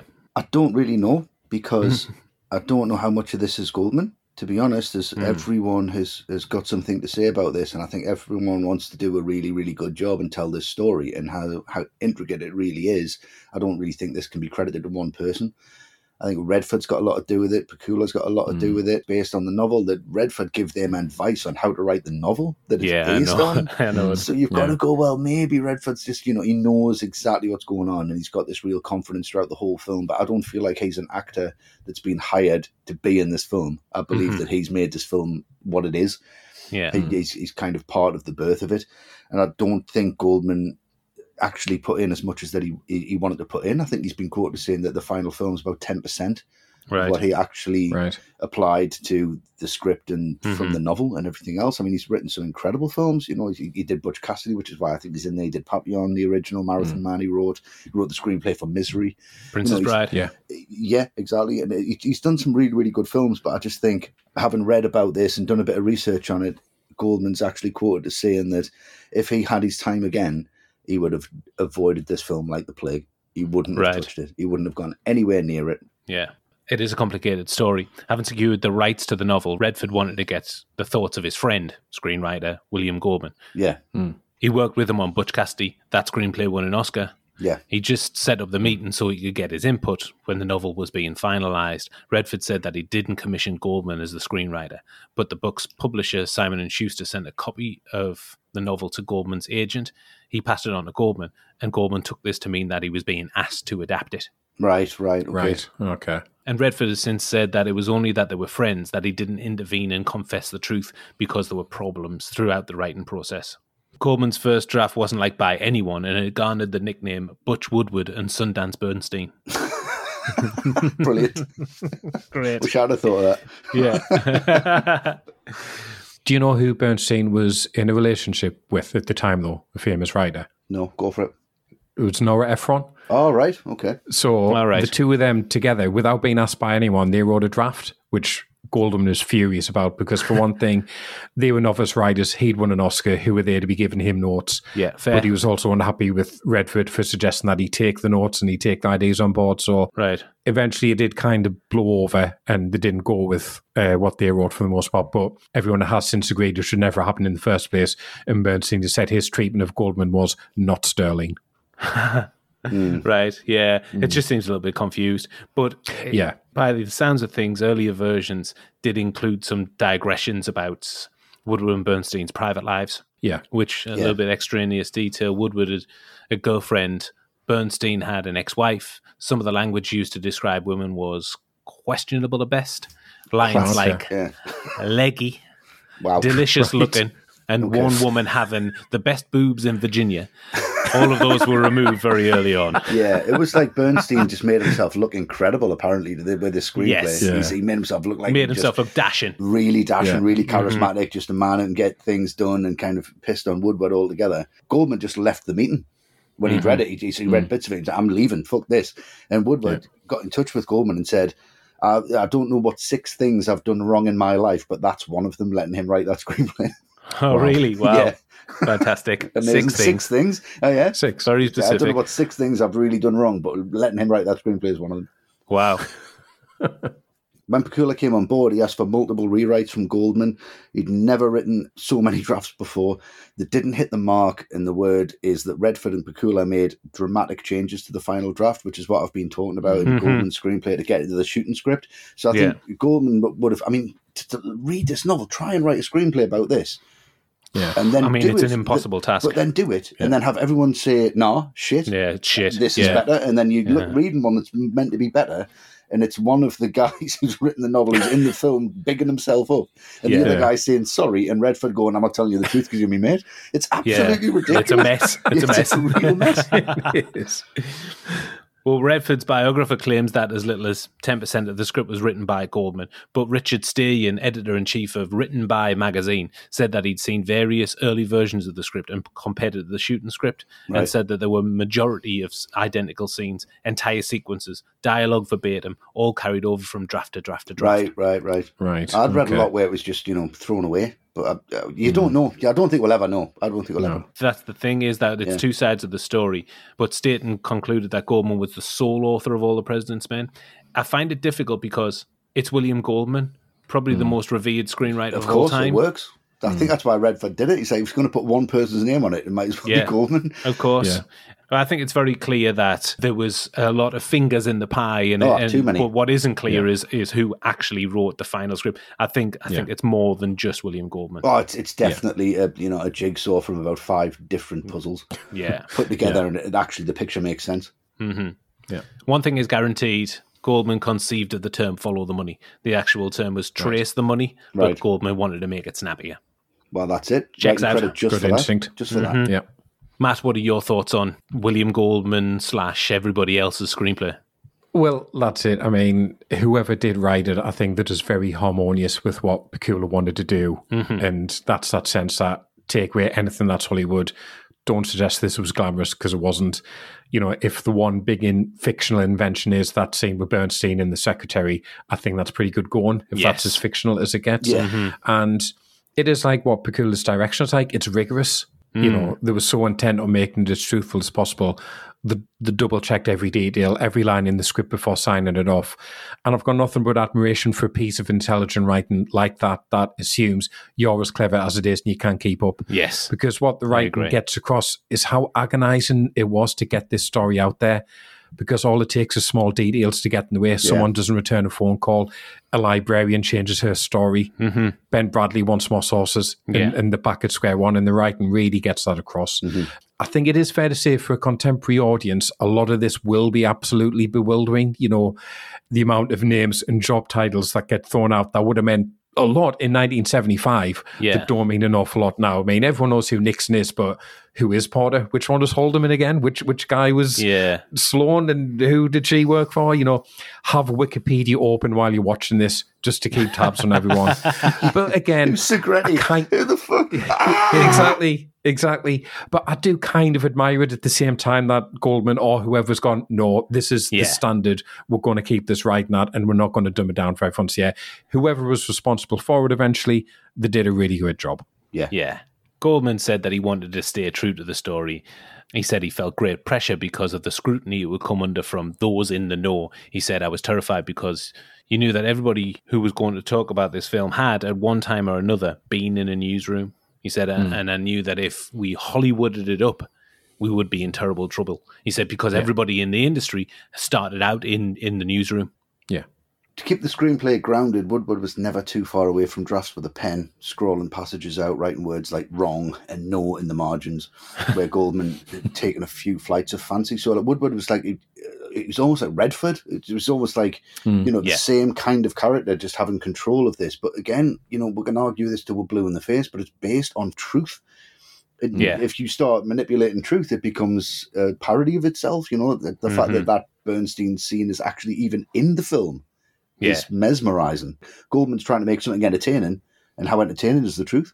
Mm. Exactly, exactly. That's why you don't get films to this much level of true detail because it needs to go through the normal narrative beats. It yeah. needs to be exciting. It needs to be this, that, and the yeah. other thing. And this really isn't on the surface. Not on, on the page, surface, But then again, neither Zodiac really, or neither no. Spotlight. Mm. You know, the, the mm-hmm. films yeah. that we have spoke about that take huge, huge influence from this. Yeah, it's how to make the truth exciting I mean, you can't like overlook the influence of Redford in this across all aspects because he had purchased the rights to the book yeah. for I think it was about four hundred and fifty thousand dollars, and hmm. that was like that wasn't his money, that was Warner's money, which they'd give him in exchange for he would make two films for them, right? And then that's why he felt pressured to star because Warner's wanted a big name in there, mm. which is then why Hoffman came in as, as joint lead, so it wasn't just Redford leading it, right. but ironically, Hoffman himself had wanted to buy the rights to the book, but then he found out Redford had beaten him to it. Oh, really? Yeah, yeah. I did not know that. That's amazing. Yeah. yeah. I mean, well, because it was hot news. I mean, one of the biggest, yeah, yeah, one of the biggest time, moments yeah. in, in like modern American history. Yeah, it wasn't a million miles away from when it actually happened. We're talking a couple of years. A couple of years, yeah. yeah. It was it was so bang on the money. You can see the both mm. bang into it though. They're both mm, really, yeah. really oh, invested totally, yeah. in the oh, whole, they love it. all of the mm-hmm. material. I think we can all agree, despite not knowing who wrote the screenplay, it is a magnificent piece of writing. It is. It really is.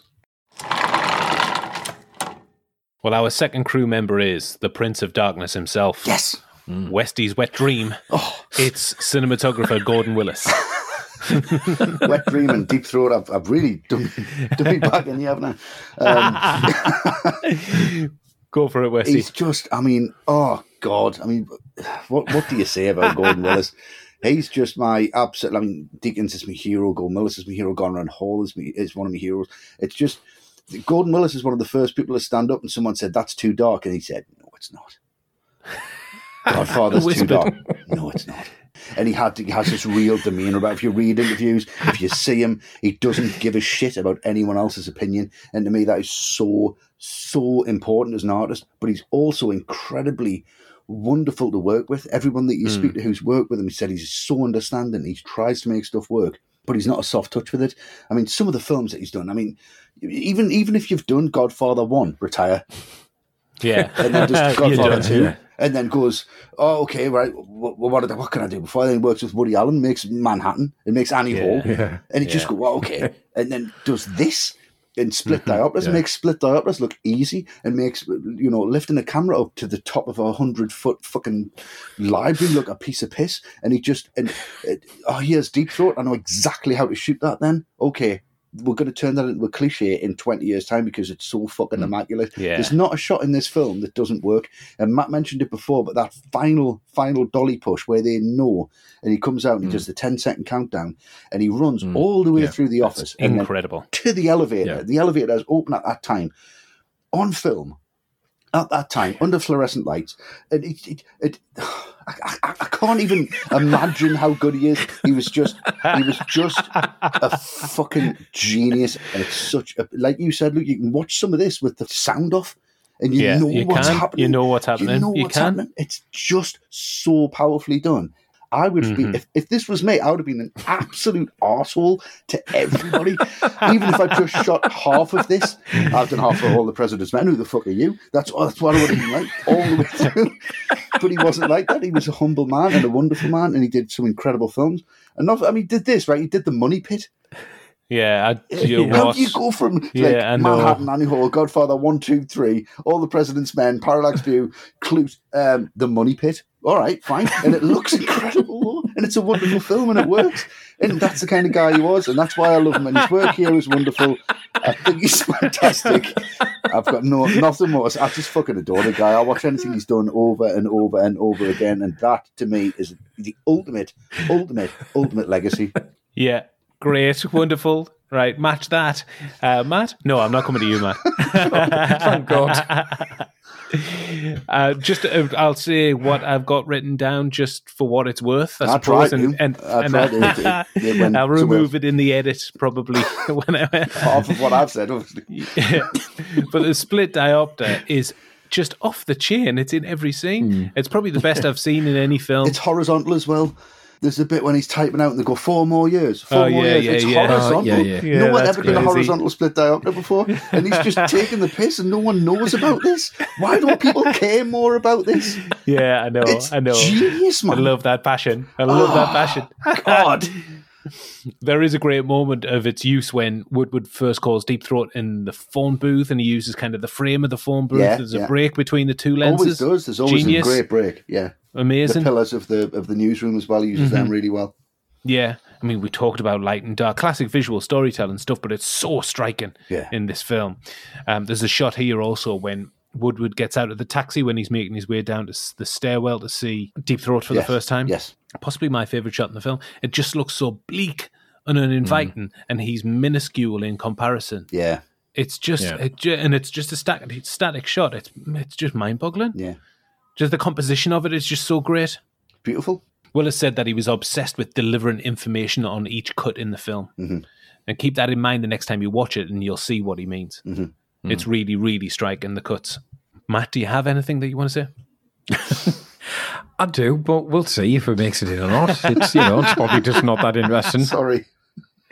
I mean, I'm obviously not going to bother mentioning the Money Pit again. That was uh, going to be my first point. That was going to be your opening gambit, sure. O- opening yeah, gambit, yeah, Money Pit. Great film, that over. That's funny. great film. I don't remember it looking great though. It's, it, it really does. Willis on this, I just think it's a hell of a thing to say to someone like him. Your color palette for this film is going to be mainly beige brown and off white. Yeah. And yeah, fine. That's absolutely fine. yeah. Tick. And he comes out with just this incredible use of deep focus, the way the office just stretches off into the background, yeah. packed full of extras. It's this subliminal way almost of making it a quite dry story visually exciting. And I think because it's so restrained for the most part, when he does get the opportunity, he can just put in some really striking visual moments. Like one of my favorites is when Woodward comes out of his house at night and everything's really in shadow and he starts running down the street yeah. towards yeah. the end yeah. and, and, he's Amazing. in silhouette, but he's running towards the light. And obviously, that sounds very on the nose mm-hmm. when you say it out loud. Oh, he's he's running towards the light, towards you know the, the information I need. But the way Willis renders it, it's anything but. Yeah, it, you know, can only agree with everything you have said. It's it's just outstanding work. Yeah, absolutely. I mean, his work here it should be taught in film school, telling the story through shot choices alone and like I've said, him and Pakula working together, there's magic captured on screen that I, I just I've rarely seen.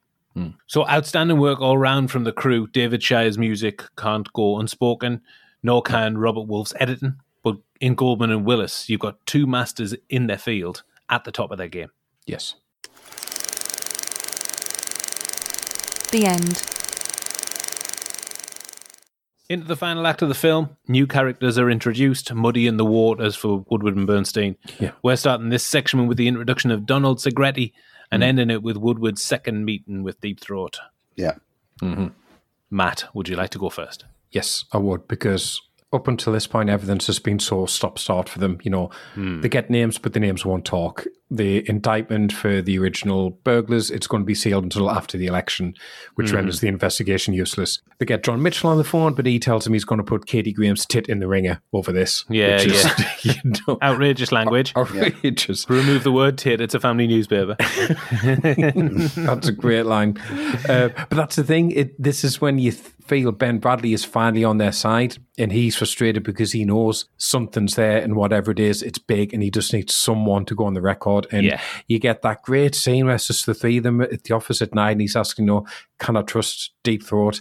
And then he tells him about that time he ran the story about Hoover getting moved on from the FBI, but he was fed a false story. So they rang him up and said, call Ben Bradlee and tell him, fuck you you know. Yeah just when he, he, just like mm-hmm. bridges the distance between them. It's like, yeah, I've been where you guys are, so now difficult it is, but you've got me back in it, and it's great and that's important because then they get this new name, Segretti, somebody who they find out he's been going across the country, which just opens up the investigation even yeah. further. It's no longer just a Washington story, it's everywhere. You know, the yeah. FBI know this guy, it's nationwide. In that image, you get a Woodward and Bernstein cross legged on the floor, all the evidence of like Segretti's movement spread out. So mm-hmm. it's like a literal map of the case, it's like a literal map of what's going on in their head. It's yeah. like what West is saying about the Deep Throat meetings. It feels like a cliche now that type yeah. thing. But yeah. this is the film that invented that cliche, so you've got Absolutely. to respect it. Well, I'm going to touch on the meeting between Bernstein and Segretti. When Bernstein gets there, he says that I've been sent by my paper to try and persuade you to go on the record. And when he says that, he starts to laugh. Mm. Like he must have said this to everyone he's spoken to and yeah. been rejected at every turn. yeah. So much so now that it's become funny. He's kind of like at the point of delirium. Like, yeah. You're not going to do it. I mm. know. And not to labour the point, but the theme of light and dark is continued here. Segretti is framed in the dark when he's reluctant to talk, and in the light when Bernstein manages to kind of get him to hmm. open mm, up. Yeah. And again, this is Bernstein using his journalistic instincts to get what he wants because he kind of befriends Segretti here. Mm-hmm. He's almost complimenting him about his political endeavors. Yeah. And I think Segretti is flattered by it, which is why he opens up, and that's when he's framed in the light yeah. Mm-hmm. inside. That's the, the, yeah the charismatic nature of mm-hmm. that character. Though. That's what yeah. I was talking about. What Hoffman Absolutely. brings to it, it really charismatic. Yeah. yeah, he kind of opens him up. Yeah, and which is why he blabs about the rat fucking. Mm. yeah, great. What about you, Westy? Me, I'm going to go for the, the second meeting with Deep Throat. Mm-hmm and how it differs to the first. In yeah. that it's there's a lot more weight to this. It's a lot heavier. It seems a little bit darker. It seems mm. a little bit more loose in the way that they're framed. They seem a little bit wider in the frame. There's a lot you can look around them and see what's going on.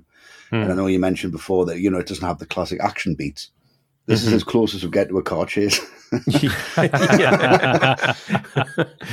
sense again of orange and teal it really works and then he's like did you change cabs is he starting yeah. to doubt well, woodward's bringing to it is he starting to doubt you know should i be talking to him should i be doing this yeah. is this the right thing and again you know you can just see this real tension and the paranoia starts to build and i don't really think it's necessarily the meeting between the two i think it's the way that woodward leaves this meeting hmm. and the paranoia and the way that that is shot and the way that that's that's built you are just with him every step of the way it's a screeching car he turns yeah. around to look at it, hmm. and Deep Throat's gone like fucking Batman.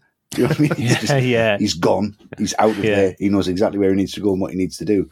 And there's that incredible scene where you just have him running. He just starts to run down the street and he turns, and this is the closest you're going to get to a horror beat ever yeah. Mm-hmm. from Pakula. Yeah. And he does that mm-hmm. push in. Yeah, it's, just, it's he, amazing. As that. he turns, yeah. whoop right, and then there's nothing.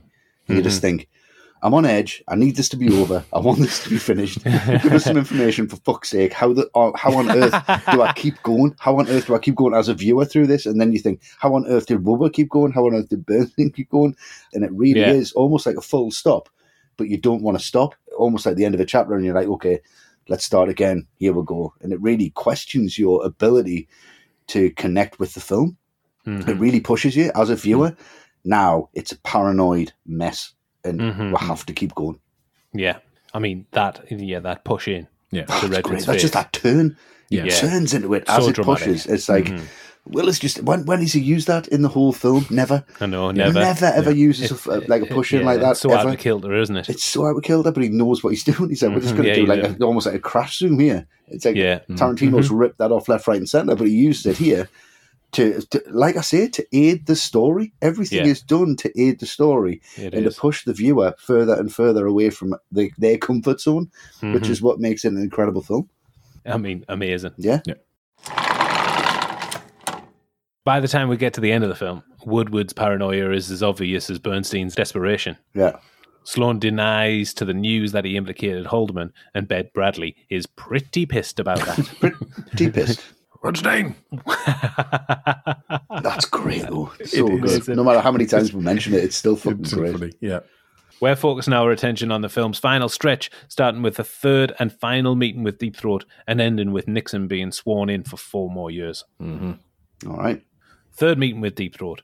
You mentioned that shot to Redford. That looks that's like a horror shot. Yeah. A horror yeah. beat. I think this is very similar, this scene. Yeah. Mm. It's one of the most iconic scenes in the film, probably the most and it's terrifying. I think they're framed on opposite sides as well on this one. Mm-hmm. Yes, they are. They're always mm-hmm. one to the other, and then this mm-hmm. Redford that takes the role where he has more information. Yeah, he throws the audience off. It's genius. It's it's like a horror movie scene. I think it's the spine tingling dialogue delivered with like the deathly caress by Holbrook. Mm. Right, and he yeah. says oh, nice. the list is. he says thanks. Yeah, lovely that. I was, I was into that. That was lovely. Deathly caress. oh he says that the list is longer than anyone can imagine. It's incredible. It yeah. leads everywhere. Get out your notebook. There's more. Yeah. Your lives are in danger. yeah. Shit. yeah. What's this? I expect yeah. to cut when he says, get out your notebook, there's more. Yeah. And I expect it just to be like cut there. Mm-hmm. Then, yeah. The fact is that we just don't know what's going on. Whereas in the dark, as Woodward and Bernstein, we think they're there, and then the rug gets pulled out from under us. We yeah. think they're there, and that happens throughout the film. Yeah. But we know because of the way that the film is shot, because of the music, we know it's life and death stuff. Yeah, mm. dirty tricks are all over town. It's probably the biggest political story in history. Yeah, and Woodward and Bernstein are right at the center of it. Mm. That is horror movie stuff. Yeah, yeah, yeah. Really incredible is. scene. yeah. yeah and Redford's dumbstruck reaction when Holbrook is saying these things to him mm. and his delivery, they're just second to none. Mm-hmm. That scene is it's magnificent and it's a minute. Yeah, yeah. it is, if that, yeah. yeah. it's incredible. What about you, Westy? I'm gonna go for when you know our lives are in danger. Yes. And he gets it and he has to go back and he has to tell Bernstein about it. Mm. But how do you tell him about it? Mm-hmm. Oh, you mm-hmm. just play Rachmaninoff's Piano Concerto Number Three as loud as you possibly can, just because when I'm like oh, the sound design all the way this, through this film just triggers my anxiety so much, and it's like, oh, that's what I need, Rachmaninoff, right about now. okay, cheers, and it's and you're reading it, and it's just one after the other, and it's the reactions from both of them. I think they just know that they have found something. They mm-hmm. know that they've got somewhere. And with that choice of music, it doesn't seem like it's foreboding. It doesn't seem like it's uh, a damning thing. It seems like almost mm-hmm. like a mm-hmm. celebration. It seems very Kubrick to me. It seems very like Barry Lyndon. Mm-hmm. It's yeah. Uh, like that could be the final track of the whole film. It could, The mm-hmm. credits could roll on that yeah, music. Yeah. yeah, yeah, I agree. Do you know what I mean? It's it's mm-hmm. real kind of like a celebration, it's orchestral celebration of we found something. Our lives are in danger isn't that amazing? Because we've obviously found out we the obviously truth. going the right way. Yeah, yeah. and it's it, uh, it, to me that's a it's a counterbalance, and that's why I really love this scene. And it's it's got that you know it's probably one of the first ever iterations of sending a WhatsApp message to somebody ever. It's just like listen to this, and you're reading it, and you're like, oh Jesus Christ, right? Okay, yeah, yeah okay, our lives are in danger, and this, and this, this, and it, it, it paints that picture. But I just think it's it's wonderfully done, and the way Redford comes in, and he's just like, mm, yeah. no, bang, bang, bang. And Bernstein's like, oh, please. And the, the, yeah, they're both yeah. at this point thoroughly understand each other. They are now an absolute team. They're completely in sync. You know for a fact that Bernstein's not going to say a word when he turns that music on. He's just wants to read what he types. Mm. And that's genius because us as an audience want to read what he types. What does he know? He's got mm. his notebook out and he doesn't read his notebook. That's how important this information is. It's yeah. all in his head and he knows it because yeah. he knows it's now fact and they've now got it in what a scene it is. Yeah, incredible stuff. Mm. What about you, Matt? Bringing it home?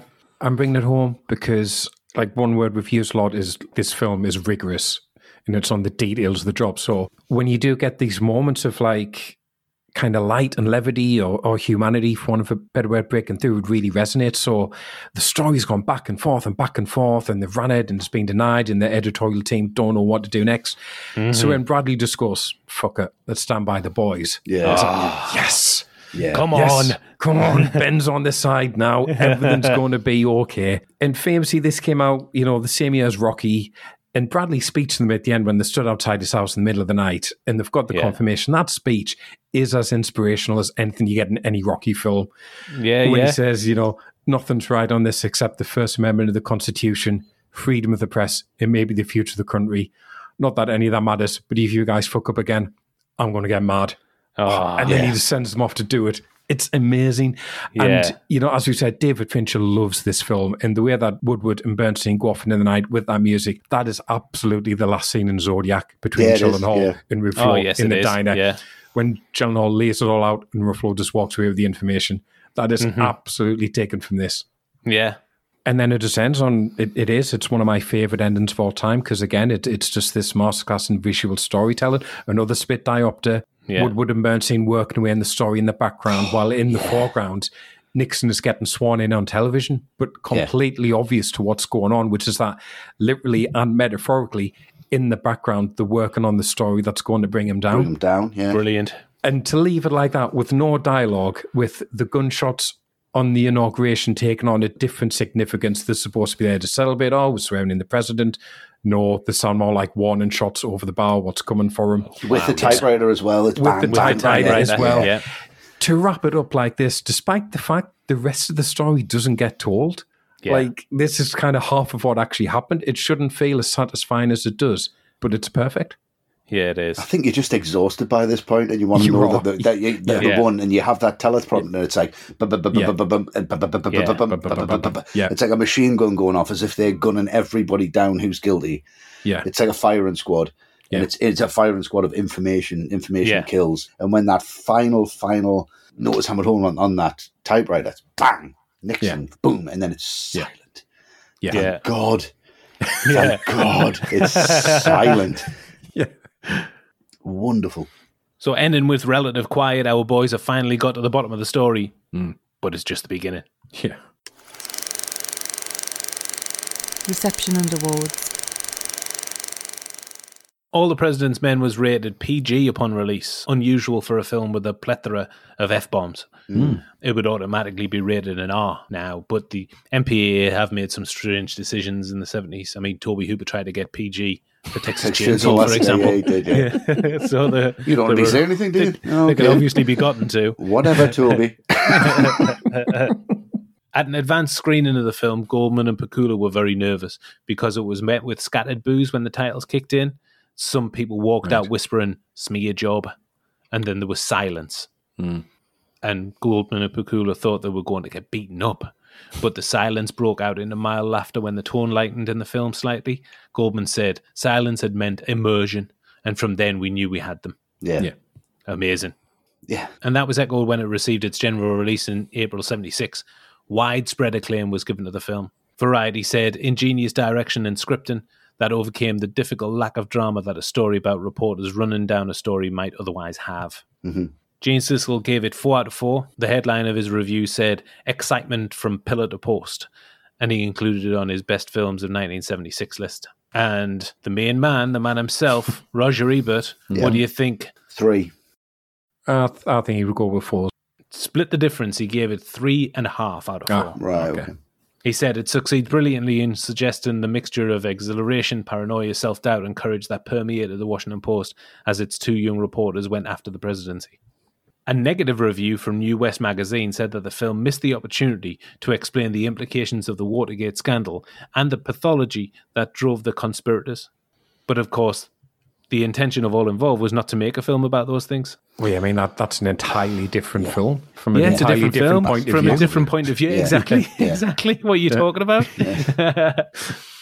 and now all the president's men has a big time 94% on rotten tomatoes and an imdb score of 7.9 out of 10 less than sin city which is baffling well i mean you kind of uh, okay baffling to you it was a big hit with audiences too amazingly it earned almost nine times its budget wow $70.6 million from a budget of 8.5 domestically considering the relatively elevated subject matter. Pretty incredible stuff. Yeah, ridiculously good. I suppose it's probably people want to know what had happened though. Because it was at the time. Because it was, yeah. it was at the time, you That's, know. they knew that. Redford knew that. He knew it yeah. was hot. It's a hot yeah, really hot. It is. Yeah. Like, like if we'd waited 10 years, I don't think it would be anything. No, no, imagine this coming out is. now. No one give a fuck. Yeah, exactly. You'd be like, yeah, I don't okay. give a shit. yeah. give a shit, man. Yeah. And to complete the hat trick, All the President's Men got its fair share of exposure during awards season. It was nominated for nine BAFTAs and four Golden Globes. It didn't win, but was more successful at the Oscars. It was hmm. nominated in eight categories. It won four awards Best Supporting Actor for Jason Robards, Best yeah. Screenplay, Best Art Direction, Best Sound. I mean, I think that's fair enough. That's yeah, very fair enough. Definitely. Yeah. Especially Robards. Just yeah, definitely. Especially the art design as well, and the sound design. Yeah, and the sound, yeah. And the screenplay. So awful. yeah. That's the worst point we've ever made. Like, particularly that one. Actually, all of them. Actually, all of them. Yeah, yeah. Actually, the, the art design. We works, agreed. With, we agreed with the point, and then individualized the points, and then came back to doing it as a group again. Absolutely ridiculous. Do you know what I really loved about this? The art design and the sound and the yeah, yeah, yeah. It all works it did have some stiff competition in the major categories. Rocky, Taxi Driver, yeah. Network, all were released in '76. Yeah, big year. big year. yeah, yeah, big, big, year. big year. So success on all fronts for all the president's men, whose influence can still be felt today, with the likes of Best Picture winner Spotlight from 2015, yeah. taking mm-hmm. direct influence from the film. Massively. Definitely. All the right movies ranking. Now all the votes have been cast. We're about to reveal if all the president's men has been elected the winner. It is, of course, the All the Right Movies ranking, the world famous All the Right Movies ranking. world famous. Amazing. No dirty tricks here. No. No, no. Our scores for the film, first of all, Westy, yeah. over to you. Me first. Harsh. Yeah, you first. Why not? Um, but, but I don't know, because I'm an idiot. Um, no, look, I mean, I did struggle with this film when I, I thought I'm going to have to talk about it because it's very, it was a very daunting thing. Very to wordy. have to understand it to get it across to people for people to listen to a podcast on it and for us to say or for me to say personally oh, I understand it from start to finish and mm. I hmm. don't there's still some characters in there I don't know of who the fuck they yeah. are there's yeah. still some yeah. plot left and right that I don't quite know why at the same time I don't really think that's very important. I think it's it's more important that people stuck to the guns and made a film that doesn't fall back on that. And I don't think many films are made like this anymore where people mm. just go, no. "This is the truth. This is what happened." If you don't like it, don't watch it.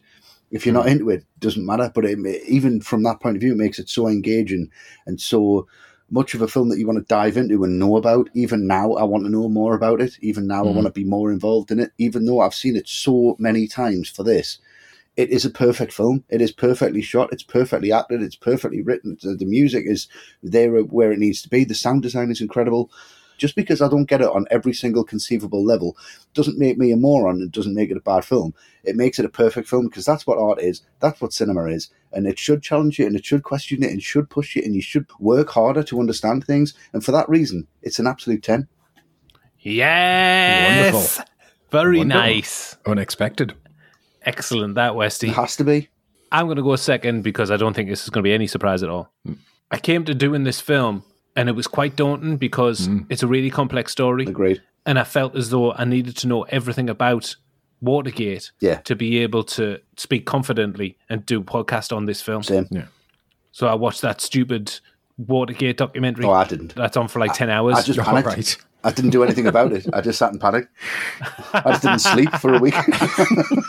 just kept watching the film, worrying that I didn't mm. understand it. this film's a, a, revelation every time I watch it. Its subject matter is something that really interests me, mm. but that's never going to guarantee a good film. What elevates it to elite level movie status is all part of the creative process firing on all cylinders. Performances, music, direction, yeah. editing, cinematography, writing, of course, yeah. made all the more remarkable considering the lack of traditional movie beats, like I said. Mm. It would never get made now, which is a sad state of affairs for me. Mm. Like, from a visual point of view, uh, this is as impressive as any any film that I've seen. Yeah, yeah. If mm-hmm. all movies were like this, it would be a perfect world. It's the, one of the easiest ten out of tens I've ever given. Lovely, wonderful. Yes, Matt. Final yes. one it's a film I find so enjoyable. Like I said, the top, it's about a topic I'm really interested in, and it's told through a particular narrative of crusading journalism, which at its best I'm a complete sucker for. Mm. And yeah, it, it's where you said, Luke, it's still best in class. It's still the, the best example of this genre. The adherence to realism and truth from everyone. No one is trying to make it about them Pakula isn't trying to show off what he can do as a director. Redford and Hoffman, they're not trying to show off what they can do as actors. They're just all on the same page. Yeah. And the ironic thing is because they're not making it about them, they turn in some of their best work. Mm-hmm. Exactly. They, yeah, they're yeah. just Very sort much, of yeah. focused on, on what this story is and what it should be. And yeah, you can see, you know, if someone comes new to this, they would be absolutely lost. You know, Porter, Magruder, Segretti, and who? I thought this was about Nixon. Where's he in this? When's he going to yeah. turn up? but that's part of the thing I love about it. I love just the unrelenting, unstinting intelligence behind it, the, the refusal to dumb anything down, Going, no, mm-hmm. the story needed to be told then. But it's told so well that even if some of the details are a bit fuzzy to a contemporary audience, it's still just such an engrossing film. So, yeah, it is absolutely a 10 for me as well. Woo! Nice. Full marks. Full marks, lovely. Full marks from, from the three of us, and we've got our fourth score for all mm-hmm. the president's men. That's coming from our expanding Twitter followers. Yeah. Yes. I have the score, but first I've picked out some choice comments. Okay. Okay. Sue Taylor at, and if I've got this pronunciation wrong, then forgive me, Sue, Nifafia at Nifafia. Okay. She said, Fine. when you know what happens but are still on the edge of your seat, brilliant film. Mm-hmm. That's it. Well, yeah, I, I wish okay. our name had been less complicated. Uh, our, our name should have been as uncomplicated as our comment. True that. Mm. Silverfang 2021 official at Silverfang 2021 said, could only vote 10 on this because there weren't any higher options. Absolute genius piece of filmmaking that has withstood the test of time. True. And there were a lot of various positive comments. Mm-hmm. One person said, if whoever's voted seven doesn't understand the film, which opened up quite a dialogue, but it wasn't without its detractors either. Yeah. Again, pronunciation Chirinkiko at Chirinkiko1 said, three Tried watching it, could never finish it because I kept falling asleep. Boring. That's not the film's fault. No, that's yours. So get some more kip, watch it again, enjoy yourself. Sure. Yep. Have some coffee, like Bernstein. Uh, yeah. Have, have, Fantastic. Coffee. Fantastic. I'm coming home. and finally, James McSweeney at James underscore McSweeney said, controversially, two. It was all based on lies. Oh, right. Sweeney, right. Yeah. Mm-hmm. Well, Matt I'm Sweeney. sure he's diligently researched that sure yeah, from appropriate sources and double checked everything to Brent Bradlee's satisfaction. so, gathering all of the scores together and getting an average, what do you think of All the President's Men? What do you think it got on Twitter, fellas? 8.5. Um, do 2.5 on Twitter? 8. We do. we I, do. I'd say 8.5. You can't vote 0.5, but when we average, right. we do I would take say, 0.5. Yeah, I'd say 8.5. I'll go smidge high and say nine. Ooh, you're both wrong. It's got a very high 9.5, 9.5 out of 10. Wow. Okay, that's yeah, good. Yeah. Just missing the top spot. Good. Yeah. Damn shame. It was just them comments that you chose kind of threw us off a little bit. Mm. Someone yes. gave it a three and a two, and I'm like, what the fuck? well, I just think naturally it's going to be 10 all day long, of so course. I thought I'd throw in some negative comments just to kind of mm. balance it out. Yeah. So, with ours and the Twitter score combined, that leaves all the president's men with a hugely impressive 39.5 out of 40. Mm. Mm-hmm. You can go to alltherightmovies.com forward slash leaderboard to see where All the President's Men matches up against all the other films that we've covered on our classic podcast. Mm-hmm. As mentioned at the top, you can sign up to be an ATRM Patreon supporter by visiting patreon.com forward slash all the right movies. You get access to all of those podcasts that were mentioned at the top, have a say in the films that we cover and the score they get, and you can also buy our podcast individually on our website, yes. alltherightmovies.com. Yes, you can. Don't forget that if you are an ATRM patron or you do subscribe to us on Twitter, you can be part of our exclusive Twitter community. Loads of great chat on there. We're in there as well. Mm-hmm. We'll leave if that would make things more appealing to you. Of course, yeah. yeah. You don't need us banging on about yeah. shit we've already no. banged on about. Just listen to that yeah. for two hours. You know our opinion and a half. Join us again on All the Right Movies when John, Matt, and Westy will be talking about a huge, huge film, possibly the greatest ever sequel made. Yeah. It's The Godfather Part 2. Jesus. Mm-hmm. Excited for that one, fellas? I'm stressed already. I'm stressed already. Sure. This, I'm two big films. Yeah. I mean, uh, uh, uh we'll see. big it up, Westy. Big it up. this is advertising right, for the sorry. next podcast. Yeah. Godfather Part Two is possibly one of my favorite films of all time, and I don't even know mm. where I'm wow. going to start with it. I really yeah. don't know where I'm going to start with. It. I'm not going to spoil it. Ten. I'm not going to spoil the how everything was. I'm just looking forward. I'm looking forward to breaking it down. I'm looking forward to, to the analysis, and I'm really, really, really looking forward to what the, the other boys think of it. I'm especially yeah. looking forward to what John thinks of it, and um, as you as well, Matt. Um, mm. It's going to be a good one. Secondary. It's going to be. yeah. oh, Fine just a year can't wait would do. yeah, absolutely can't wait. A huge, huge film, so I'm looking forward to getting into that. A huge film requires a huge podcast from three great guys, and that's what you'll get in two weeks for sure. Mm-hmm. Absolutely. We'll try our best, mm-hmm. as always. Yeah. Mm-hmm. Yeah. We won't break your heart. oh, nice. Lovely. Mm our most recent Patreon exclusive podcast is on From Dusk Till Dawn and Sin City. Yeah. Mm-hmm. Two of the best from Robert Rodriguez. So become a mm-hmm. director's chair tier patron to listen to that. Yes. The three of us here recorded that and had plenty of fun. Oh, it was loads of fun. If you, want, if you want to listen to us be about fucking 98% less stressed than we have been yeah. for the last two yeah. hours, yeah. listen to that. yeah. yeah. A rip roaring time. Yeah, it was great. If you missed it, we released a new episode of The Life in Movies, our movie interview show last week. I spoke to Greg Sestero, star of notorious cult classic The Room, mm, uh-huh. generally considered the worst film ever made. Yeah. I spoke to him about his favourite films. He is a wonderful man. He's a yes. lovely guy. Lovely guy. Came across really well. Mm-hmm. Fantastic. Mm-hmm. very nice. And if that wasn't enough, we've got content coming out on social media every day. It's coming out of our asses. On Twitter, we are at AT Right Movies. Some great making of movie threads on there to get your teeth into. They're coming oh, out yeah. very often. They are. the great yeah, reads. Yeah. Really good. Fantastic stuff. At all the underscore right movies on Instagram. On TikTok, we're at all the right movies. Join our Facebook group, subscribe to our YouTube channel, and like our videos. They're going out regularly and are not to be missed. No. Mm-hmm. If you like the podcast, we'd love it if you could give us a, a rating on Apple Podcasts and yes. Spotify, positive for preference. We're asking yeah. everyone to do loads of work, but I mean, if you could, it would just be incredible. Like, yeah, we're so yeah, sorry. Well, just, like, if you enjoyed it, just you know, give us a little bit. Yeah, back. just say I really liked it, five stars. Yeah. And if and if you want more content, sign up to be a patron. It's, it's not not a huge hardship. No, it's not. I think it's fairly straightforward. I would love to do that. And our website, the ATRM hub with loads of great articles, is alltherightmovies.com. Yes. Woo! A lot of stuff coming right at you there. Very nice. Yes. And that is a wrap, fellas. A good, solid piece of American journalism there, I think. I think so. Now get home and get some rest and be back in 15 minutes. Godfather 2 next. Godfather 2 next. All right, I'll be here. Thanks for listening, everyone. Thank you, everyone. Bye.